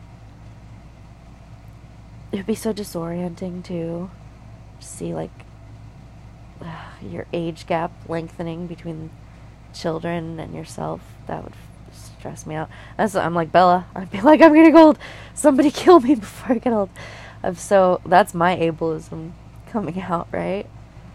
Better better to be dead than like slightly impaired by the privilege of age. Okay, slow dancing in his room. I could not. If these glass homes are so beautiful, I couldn't do it though. I'm such a I'm such I'm a, such a Hufflepuff. Like I would I want to be almost underground. like not not Slytherin underground. Like I don't want to be like under the lake and there's just the only light that comes through is like through the water and uh, there's no air anywhere. But if I'm like two thirds underground, that'd be that's all right. I'm just a homebody. I should have been a Taurus too. Um, my moon is in Taurus. This is all just nonsense, but I like it. It's a fun way to talk to people. Again, more autism factoids. Even if you don't believe in this stuff or whatever, you find like ways to communicate with people. When I find people and they don't know anything about Harry Potter, I'm like, "Oh god, how am I going to make you understand?" so many things that I that's the only way I know how to explain them. So I do use astrology for stuff like that cuz it just helps you just pick whatever you want and then people are like, "Oh yeah, yeah, yeah." Whereas if you just talk about yourself for no reason without a system, it freaks people out. They're like, this is too intimate for me. I don't want to know these things about you. Who are you anyway? All right, they're at the top of a tree. This is the best. This is this would be cool. I would like to be bounced up to the top of a a big old tree, a big old evergreen, and I can kind of like climb around and struggle and have fun. And if I fall, I'm gonna be safe. Yeah, I mean, ugh, I can't get into I can't get into like how society is like. Oh, isn't it a nice warm feeling to think of s- someone saving you? Like, and you can just be fucking useless, and if you fall, they catch you, and you don't even have to be responsible for yourself. Isn't that a nice feeling? And you're like, yeah, yeah, yeah. That is that's how codependence happens. So watch out for that feeling. You need to struggle and try to be yourself as much as it sucks. Okay, someone's playing the piano. Oh, it's Edward. Of course it is. Like, what? Who else would it be? I was like, I was saying earlier about when I don't recognize the main character. I'm like, who's this doing that? Well, who the fuck else is it gonna be? It's fucking Edward and Bella. She's watching him play a little musica. This week, uh, I heard Vanessa Zoltan do the episode, I think, on the Cullens, where he plays Bella's lullaby, and Vanessa was like, "That is a word to put children to sleep. That is for babies. That is not what you call your like love ballad to your woman." you know, and I was like, "That's so true. Fucking a." But again, some it's okay if you have like if you want to be like fetishized as a baby. That's okay with me. I don't care. But let's not like teach every girl in America that that's the dream. Therein lies the problem. Okay, so Mike's telling Bella he doesn't like her and Edward. Edward looks at you like you're something to eat. And I think we're supposed to take away that Mike is being like a little bit of a controlling douchebag, but again, people have instincts. so just because Bella is submitting to being like stalked and preyed upon and ultimately killed does not mean that her family and friends and loved ones are wrong to sense that and to feel threatened on her behalf. That is correct. Okay. Uh, Kitsap County Sheriff is going to take over from here. Oh, that's the county right over from my high school. All right. Kitsap County. Again, back to volleyball. I sucked so bad. I wish those things were hereditary. My family are so talented in sports. I got their brains, thank God, but uh, I'm just passable in sports. It made me play a season, ev- a sport every season. Anyway, I guess just to keep me from being fat, which was a losing battle. um, like I'm not like a very large person, but I have a tiny frame and a lot of fat on it. So, and that's I love it. I'm fine with me. So, my parents run me ragged for nothing. Uh, Charlie says he leaves Bella alone too much. Maybe she should get some fucking friends. She says no, she's kind of uh, an introvert. And he says, yeah, well, alright. Can't, can't argue with that. Bella says, How's baseball stuff going? I thought actually she was talking to Edward for a second. I was like, Bella, shouldn't you be at the baseball game? I swear you're at the baseball game. But she's talking to her mom, whose husband is a minor league player. Uh, she says she's really liking Forks. It's growing on her. And her mom is like, So there's a dick involved because you don't you don't care about anything. and Bella's like, Don't stereotype me like you when you, you know, married as a teenager right here in Forks, uh, blah, blah, blah, right out of high school. I'm not going to do that, okay? Which is why she later struggles to reconcile that that's exactly what she wants to do. Edward's in her bedroom. How'd you get in? The window. Do you do that a lot? Well, just the past couple of months. And she looks at him like he, and he says, I like watching you sleep. And she looks at him like he said, I like eating pussy. Like, he, she, she's literally looking at him like she's so, like, drunk and intoxicated. And he's saying, I didn't, I don't knock. I come in whenever I want. I watch you sleep. There's nothing you can do about it. If I was here, you'd never know. And I think he just said, I don't, know. You guys, I can't. I can't. I can't fight the Twilight battle. That's not what I'm here to do. All right, let's let's try to get this a little bit more positive. This is this is something for get you to to have something going in the background of your quarantine. All right. Gasps softly. These are some great stage directions here.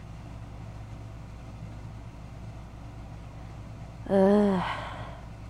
I'm such a cynic. I hate young love. I'm just like, ew, gross, barf. But not really. Good for them.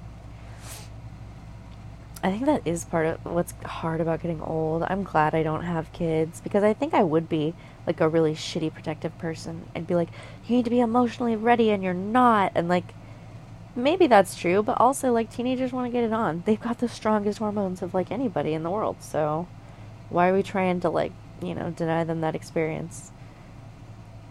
Just because they could wind up like heartbroken and pregnant. Who cares? Okay. And now he's being mopey, gloomy Edward. Oh, you're too hot and you smell too good. I'm gonna kill you. I can't. Oh, yeah, he looks good here. See the shadow. It's when they make him look bright white. You know, like when he literally looks like he has bleached his skin. Ugh. When I was a teenager, I totally wanted to like platonically lay lie down beside my partner. Like I think a lot of teenagers would do that if given the option. Like I don't think there always has to be heavy petting involved. I think they just want to be close. You know, like they've never had love like that that wasn't like their parents or something, you know, and they just want to like be connected to this person and they can't. They can only see them like basically like supervised and at these random times. Oh, Charlie's drinking Rainier's. Now that's a man after my own heart. Rainier beer. Classic. Rainier and Olympia. Two good, uh, as they call it, piss water beers. Uh, some there's some joke about them, you know, about like the water con. I don't know. It's basically it's just water. but I like it. I love Rainier and I love Olympic. Is it Olympic or Olympia? Whichever one it is. And uh, also, they make great shandies. So if you don't like piss water, mix it with some sparkling lemonade, why don't you? Shotgun. Yeah, we get it. My dad was a shotgun dad too. That, that's not good. Just gave me hang-ups. And have sex toys in my 20s. And I totally coulda. I was literally like living with my partner before I was comfortable having sex. We'd been like been on vacation. We'd done everything. But I couldn't. I was too like, uh, but what if. I don't know. It just feels weird. Because of my dad. it was not to do with like faith or personal mor- morality or you know, and I'm I was probably emotionally mature enough several times over, but I just couldn't get over it because I had fucking psycho dad makes you feel like you're his property or something. I don't know. It's weird. And I didn't actively think that. Like I have a healthy, you know, relatively healthy normal relationship with my dad. He's a nice guy.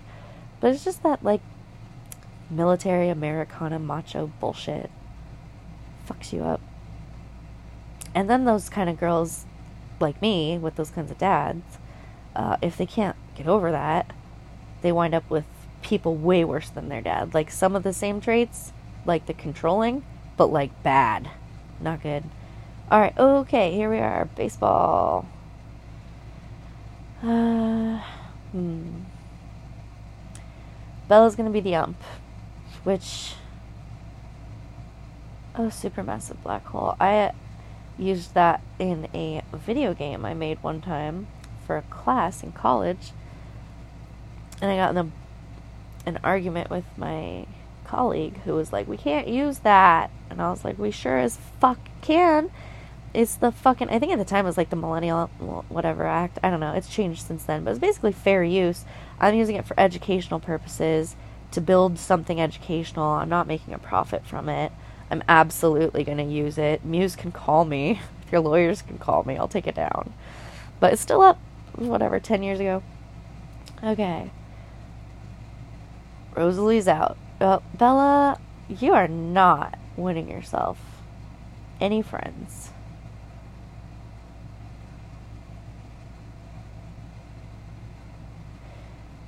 Oh, dear God. Now I know it's so hard for my podcast people I'm a fan of to like make the content sometimes. It takes you so fucking long. When you just sit there and listen to it, you're like, oh, is it already over? Was it only two and a half hours of them talking about inane bullshit? But when you're doing it, ugh. it is pretty exhausting, actually. I don't talk a lot. I'm a huge introvert. I I think at this speed, at least, all the time. I'm always thinking about myself and my life and my own shit. I'm very egotistical. So this is normal stream of consciousness shit for me, but I'm not used to saying it out loud. My monkey man, Rosalie called Emmett. What a weird. Some of these things are so weird that they choose. These slow mo frames, Alice having the vision like split seconds before they arrive, all of that got huge laughs. Oh, these angles. I just can't handle these. Is that the Dutch angle when it's at like all these 45 degree? I can't tell. They're mixing so much. They're coming up from the ground. They're coming in at a 45 degree hook. They're they're doing all kinds of stuff.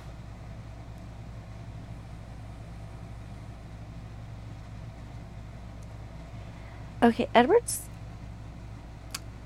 I, th- I think that might be stupid. He, he's trying to make her smell less. So he says, take your hair down. So what I'm thinking is, if all vampires need to wash their hair, which I don't see why they would, because they shouldn't have sebum, so does it grow? If they wash it, does it just eventually turn into frizz because there's no oil to replenish it? I don't know. But I suppose if all vampires use shampoo, let's just roll with this.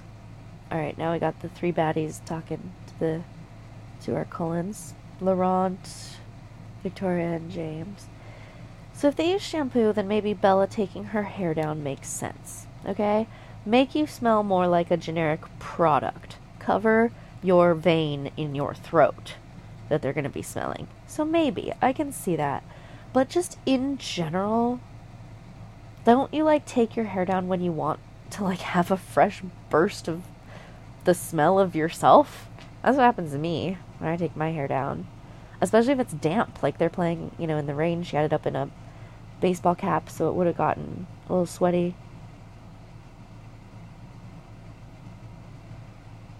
Uh, diplomacy is always awkward among like like they're not criminals but i mean like i don't know what you want to what's like the word they're not i can't think of a word for it but i don't want to call them outsiders but you know like people who are on the fringes who are vulnerable or who are acting differently than most of society it creates like you'd wish that you could band together, but it, it doesn't it doesn't seem to work that way.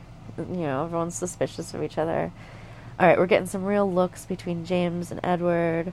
I remember a bit of this because I did only see this like I think two years ago. So he's and I read. Oh, I didn't finish. I didn't finish it, but I read that Reversey, uh, Life and Death, the Reversey Worsey book of where Stephenie Meyer, again, thinking that gender is a binary, thinks she can just like swap them all. Except Charlie. She leaves Charlie and Renee. I guess she just really wanted an irresponsible mom. She couldn't contemplate like a police chief mom, I guess. I'm not sure. Uh, so this is, I guess, when Laurent, no, not Laurent, uh, James hatches his plan to get Bella. So, do you think at this point, any of you who actually know about this stuff, do you think that he, it, already he has that twist in mind where he's like, I'm not even, I don't fucking care about Bella. I actually wanted to see if I could ch- beat you, Edward. Like, because I'm just want to take down people that are difficult. I don't know. So, do you think he hatched that all at that whole time? Or was it first like a Bella thing and then did it go off later?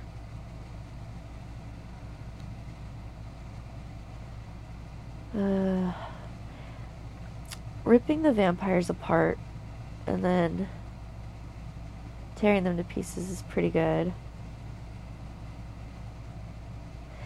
Taking the ferry to Vancouver is not he makes that sound like he's getting her off on to an island or something. He would if he wanted that, he'd put her on an island to Victoria.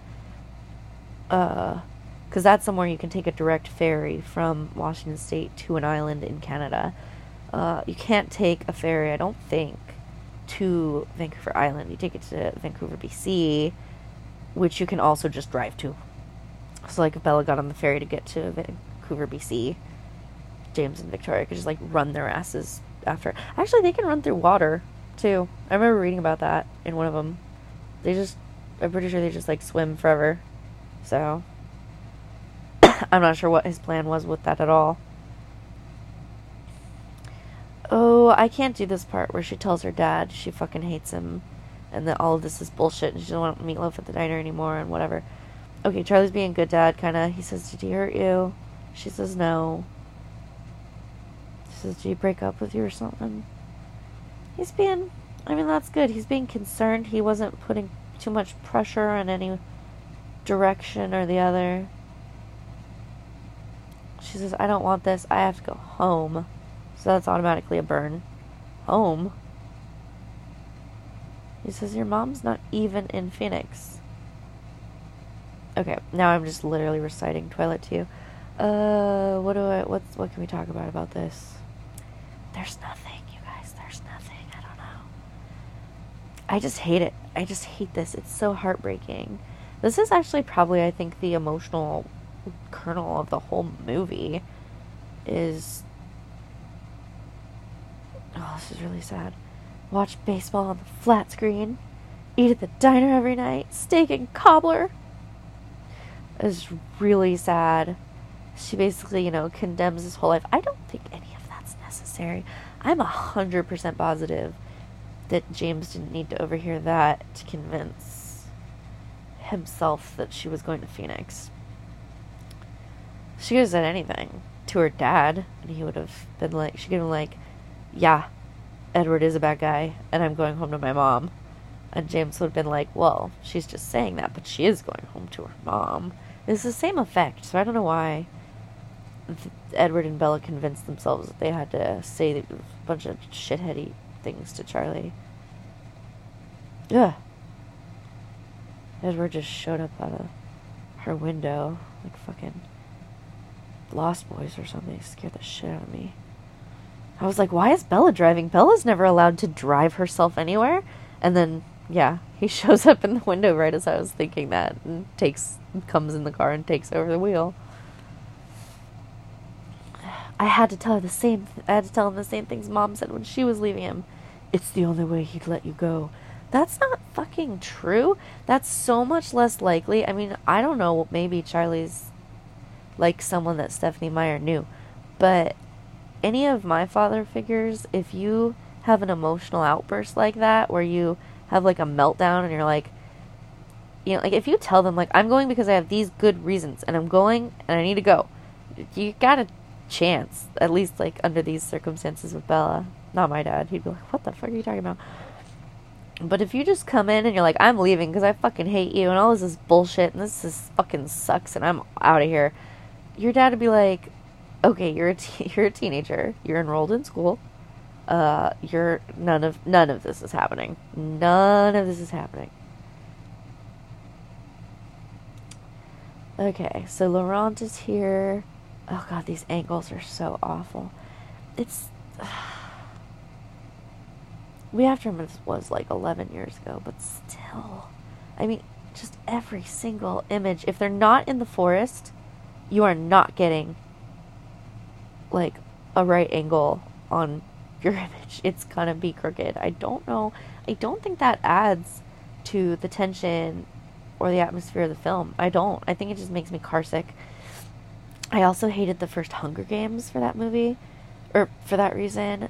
My family all, like my grandma even, who was like in her 70s, we all waited in line at the Seattle Center to see it on the like eNormo IMAX, the like 800 foot IMAX or whatever that's got like a stadium. Uh, on opening night because we had all read it and I had like given the audiobooks to my grandmother and my aunt so we could all enjoy it together and stuff. And so we all went, my boyfriend, my grandma, my aunt, my uncle, a bunch of people, and we waited for hours. We got in, and I was so fucking sick. When I tell you by the time they were on that cornucopia rolling around, I my eyes were shut. I was like, I can't do this. This is who thought this was okay? All right. If anything happens, I swear to God, she says. He says, There's seven of us, there's two of them. This should all work out. Now, how do they figure that? Why don't they just surround Bella? Why doesn't Bella go back to Casa de Cullen and they just set up a guard? Like, they all they have to do this elaborate plan. I guess that's not as exciting. Uh,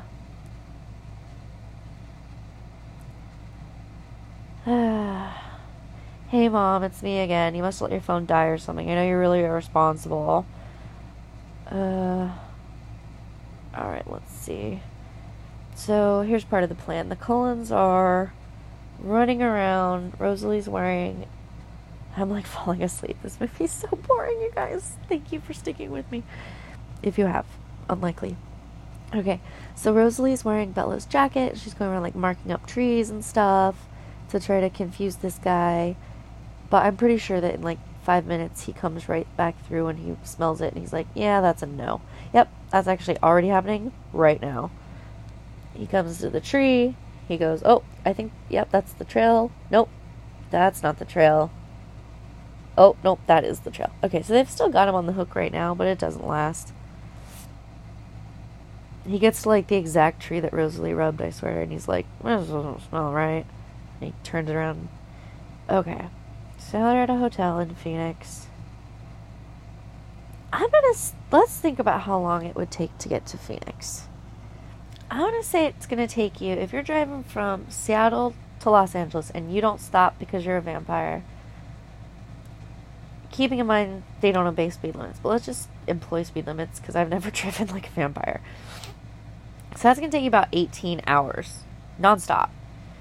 So maybe if you cut, I don't know, if you like cut across through Idaho and Nevada or, wait, yeah, uh, and you're driving however hundreds of miles an hour, maybe you can get there really hella fast. But it didn't look like they were driving fast. It looked like they were driving regular speeds. Alright, Bella. We're getting to some climaxy things here. Thank God, you guys. We're finally gonna get the big allegory for them kind they like I think that I think it's an allegory for getting to for pulling out.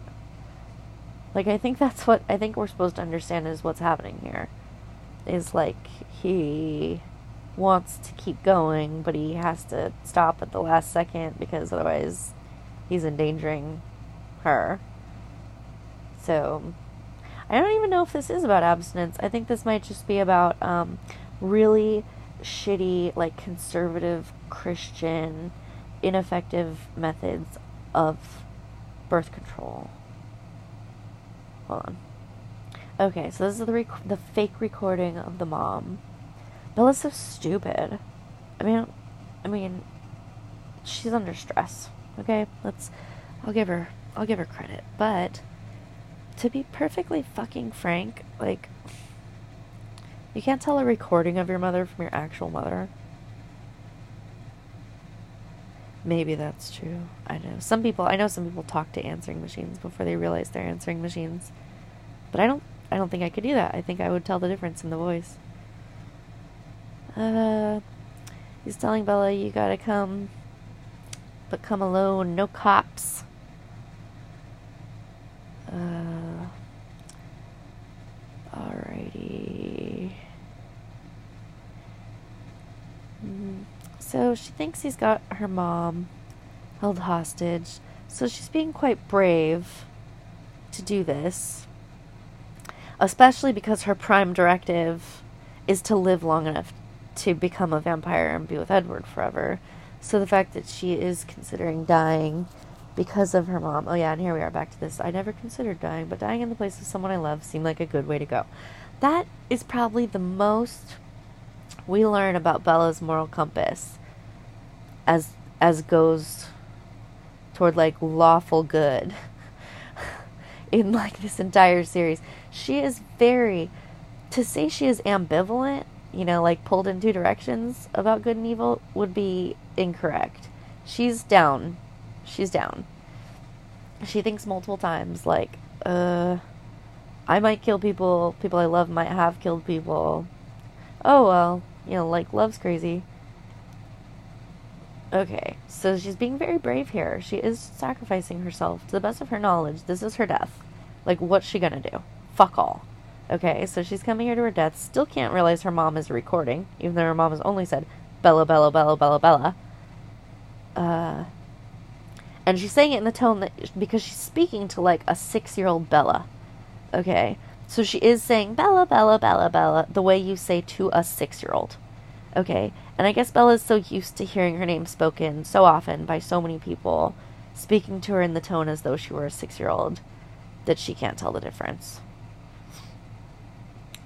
Uh, James says he's here. He says you're a stubborn child, weren't you?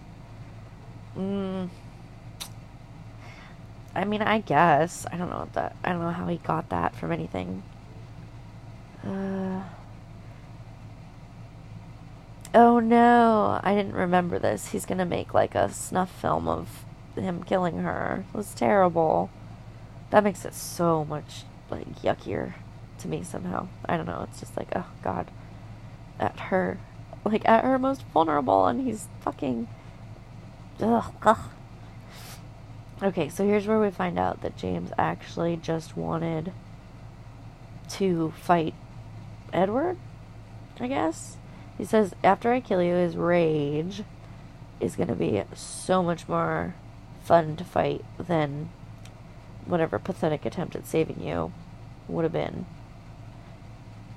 Okay, so Bella tries to run away, at which point James leaps up in the air like a vampire and then descends upon her, which is how the vampire fight in the beginning with the human should have gone. There should have been like flying and supernatural speeds, but they wasn't. They just chased him down and like squared off with him, whatever. Alright, so he's saying this is kind of Edward's fault because he could have turned you and then maybe he would have stood a chance against me, but he didn't. He just kept you, little human pet. Whoop, he, I think, broke her arm. Okay, so she's being very brave here. I mean, honestly, who could, who, people can't stand up to torture. We'd all like to, but um, that's what makes it torture. You mostly can't. So, he tortured this young woman He fucking broke, like, snapped her bone and said, repeat after me. And she said, fuck you. Which is pretty fucking gutsy for, you know, Bella, who is, who is, you know, a little bit lily livered toast. Alright, so he, Edward's apologizing and they're kissing, which was obviously the wrong choice because then as he tries to save Bella, he is now late and James catches him vampire fight. Um, I don't know if I mentioned this, but Laurent was like, James is, he's a, pretty much a fucking badass, you guys. I, I'm 300 and he's like nothing else, so watch your back. He comes back into play in the next movie. Oop, Bella's been bitten. Oh shit. That's a nasty bite, too. Okay, vampire fight flying. It's just not scary. Surely they had. Ah, I mean, I don't want to shit on. You know, this was somebody's job, but I feel they did it. I feel they did it poorly, which you can't know. I mean, you can storyboard and you can whatever, but you only get. You know, I mean, you build your shit, you have your plan, and you execute it, and then that's what's in the can. You've got is what you got. So, I mean.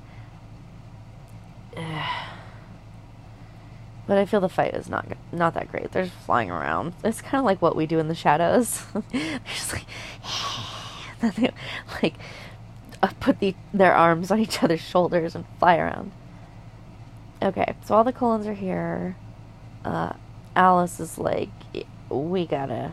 Some of us gotta go here. Some of us don't have preternatural self control.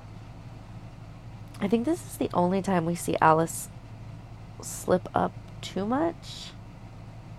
Okay, so Bella's being. She's dying.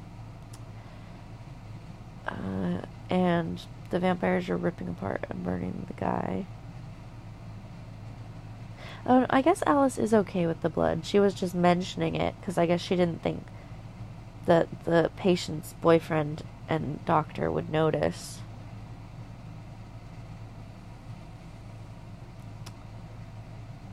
Uh, oh, you guys been watching this on this iPad, and it's like, I don't, it's like an arm's length away from my face, but I still feel like a little kid that was sitting too close to the TV.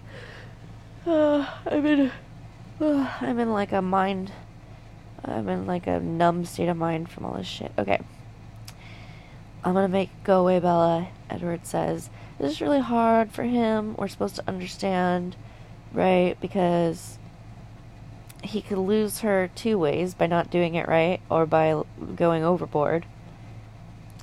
Uh, hopefully, he's gonna suck out just the right amount of venom. Like, like so. You guys can't see it, but I think. Oh, nope, he's gone too far. Carlisle told him to stop, but he can't. Carlisle's now said stop like three times. As long as Bella was conscious, Edward was not able to regain control. Now we're led to believe that he does because she lives and she wakes up in the hospital, but we didn't see that. I'm just throwing that out there that we don't have a reliable witness that says that Edward actually like stopped and got control on his own and like made a mature choice. All right. Snow, meadow, we've got a montage fire, ballet class, all of Bella's most hated things. No, not meadows. She likes meadows. Okay. She's in the hospital. Uh, again, she says to her mom about Edward in a second. She's like, "How long has he been there?" And she's like, "Oh, he never leaves. He's just asleep." No, that fucker is not giving her private time with her family members.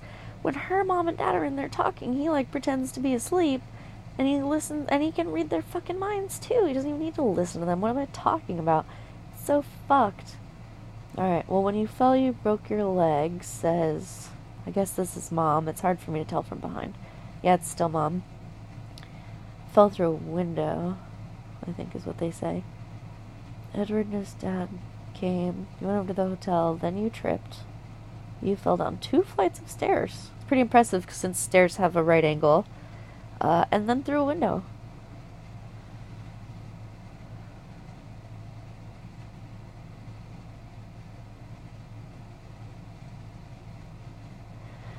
Uh, and Bella says, "Yeah, that sounds like me. Um, I trip over shit all the time. I'm not ever sure how I'm gonna get from one place to another without dying."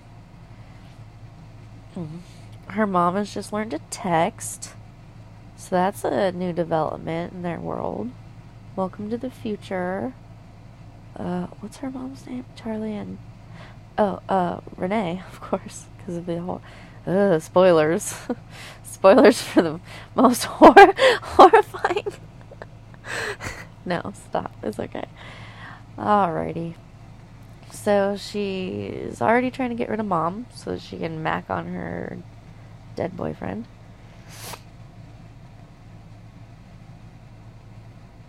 I actually don't care if people have a dead boyfriend, okay? I like urban fiction, as they call, uh, or is it urban fantasy? Yeah, when it's like you have fantasy creatures, but they'll like reference Britney Spears songs and stuff in the books. Like, you know, it's set in like a modern urban setting, but it's got fantastic shit going on in it. That's fine. Go, you go ahead.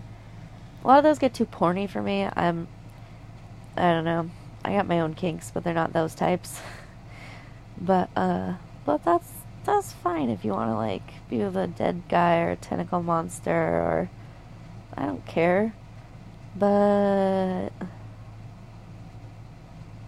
Bella, you gotta go to Jacksonville, so I can't hurt you anymore.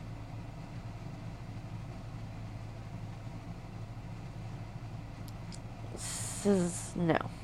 I mean, like, I didn't mean to leave you hanging there for a second, but she, he said, let's break up, and she said no. so, you know, welcome back to being 17. Alrighty. God, this is a continuing problem in these stories, which is that the falling action is exhaustingly long. The the only thrilling part of the book happens, and it happens like two thirds of the way through the book. You know, and like it's just that I mean, sure, in a like if you're like in a play, you know, like a three act play, all right. You know, like I understand the structure, but it's a poor choice because the sh- the interesting shit happens, and then it just becomes like 25 more minutes of them just like talking. Oh, here's Charlie back with his Rainier beer. Super fun. Uh, Bella's got a cast. I guess it was her leg that they broke, not her arm. And I don't mean to be rude here because I've already described so many times how beautiful Kristen Stewart is. So let's just say how awful she looks in this. She's got badly curled hair. I mean, she looks almost correct. This would be a homecoming. You would see Washingtonian girls uh, dressed like this for homecoming. Maybe she's wearing a mid length dress with leggings, which could just be to cut down on the chafing of her cast. I don't know, her like walking cast. But I think it's just because she's generally kind of a modest person, which is fine. But you just wouldn't. I don't think you'd see that uh, for a prom. And I know Bella doesn't know about that kind of stuff, she doesn't care about it, or whatever. But she just happens to have like way over curled hair, and like a super uggo dress and she put leggings on of all inexplicable things. I think that's to keep her from being too pretty. You know, they're like, "Oh, look at her. She wears like leggings and a con- one Converse sneaker. Like she's just like you." But she's not. Like Kristen Stewart is has got like an ethereal quality to her, and that's fine. They should roll with that. All right, Jacob's here. He's been paid by his dad to warn her off of these folks. Uh, yeah, the wig doesn't look great on Jacob at this angle. I want to see scalp, right? That's how. That's when you got a good wig. I mean, that's and that's not even great. That's just that should be the minimum. If and the thing is, these the all the wigs in this these movies are terrible. Go back to the if you fucking feel like it. I don't know why you would, but hey, go back to the scene um where they're making that Italian food for Bella, or any scene. Like look at Rosalie's hair. There's no scalp. They just took a blonde wig and like put it over her hair that was like pulled back in a bun like we used to do before I was born. We didn't used to do that because wigs have been better than that since before I was born. like that's really bad. That's like Halloween. You pull your hair back in a wig and you put like your witch or you pull pull your hair back in a bun and put like your witch wig on. That is not for movies. That hair is supposed to look like it's growing out of your head. And there are methods for making it do that. So for you to not do that on these people that are supposed to be just like, oh, so beautiful. I mean, it doesn't make any fucking sense is bad. Alrighty, let's see here. Prom is an important rite of passage, and I didn't want you to miss anything. And this is sweet, them all dancing around, but it's of course sweeter when they go out to their little gazebo.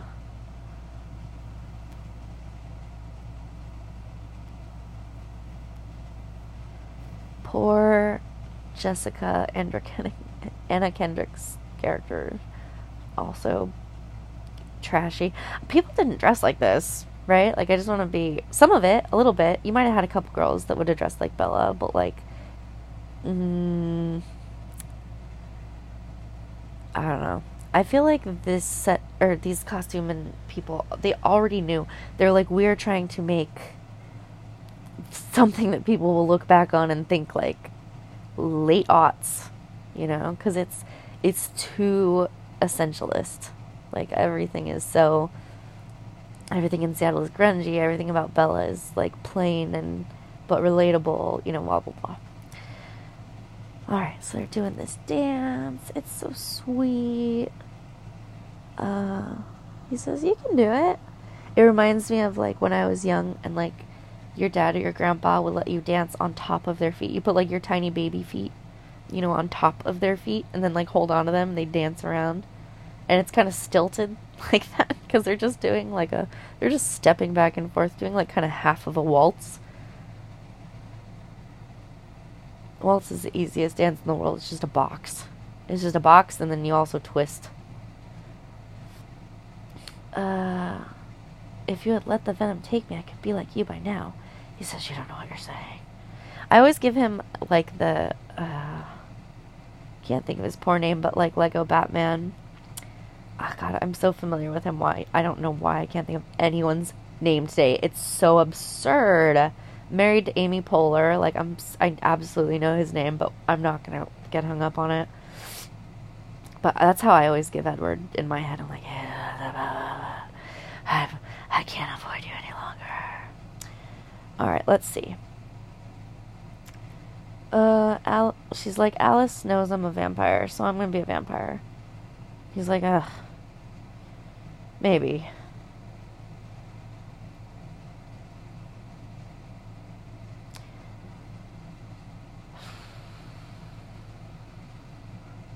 It is weird. She says, I dream of being with you forever. He's like, You could just have normal sleep because I'm always in your room, so you're always, you know, getting these momentary images of me that are convincing you. Okay, so he's leaning her back in this like seductive, like Gone with the Wind, Dracula type thing her neck is open and back not open not open like split open you know what i mean it's bared her throat has been bad and he, but then he just gives her a sweet little snuffle kiss in the, in the collar and says that's gonna have to be enough And she says, for now. Pretty sure. Yeah. She says, yeah, for now. Yeah, exactly. Pretty sure that's exactly what I said. So this is beautiful. Everyone would be out here. Did you notice how all the couples, if you were watching this, they like tottered off. They're like, oh fuck, we're in the climax of the movie. Like, we gotta get out of here. This is the big kiss. This is very sweet. I mean, like, and she gets a wedding that's a lot like this in like a year from now, a little over a year from now. So Bella is having a lot of experiences, you know, in the evening of the nice Pacific Northwest temperate climate with some fairy lights and some nice folksy music. Like, aside from all the like murder and shit, like she's this is a pretty sweet little life she's got here. Ice dolphins. Did you guys see that? There's just and it's over by like a fountain. So there's this like huge ice sculpture of multiple dolphins over by a little pond unoccupied to the far edge of a gazebo which no one at this prom is occupying. Now, with with your your student government in what do we call it in high school? I can't remember. But whatever we call it, did they have funds for that kind of thing? Were they like, yeah, this venue is great, we can afford it, and also I think let's get like, like some four foot tall like dolphin trios, and let's put them over at like the far corners of the places. All right, so Victoria, we saw a little hint of Victoria. She was watching them, and she's coming for them. And now we're in the credits. We're getting some images of wolves. I wonder what that's referencing. Uh, yeah, there we go. We made it, you guys. That looks a lot like Til- that is Tillamook Falls. I mean Multnomah Falls. Why did I say there's no Tillamook Falls? That's not a place. Multnomah Falls. It's because I always go to them at the same time. I always make a day trip out of both Tillamook Cheese and Multnomah Waterfall. But yeah, so that's a little random. They were at Multnomah Falls, which is an incredibly uh, iconic waterfall. I wonder if Stephenie Meyer, if that's where she got her story of like the third wife or whatever her bullshit made up Native American story is in, in whichever the second or third book, where like the the native woman sacrifices herself because that I think was the story of Multnomah Falls. The legend is, uh, oh, now this again, this is a real legend of a real people. So please go look it up.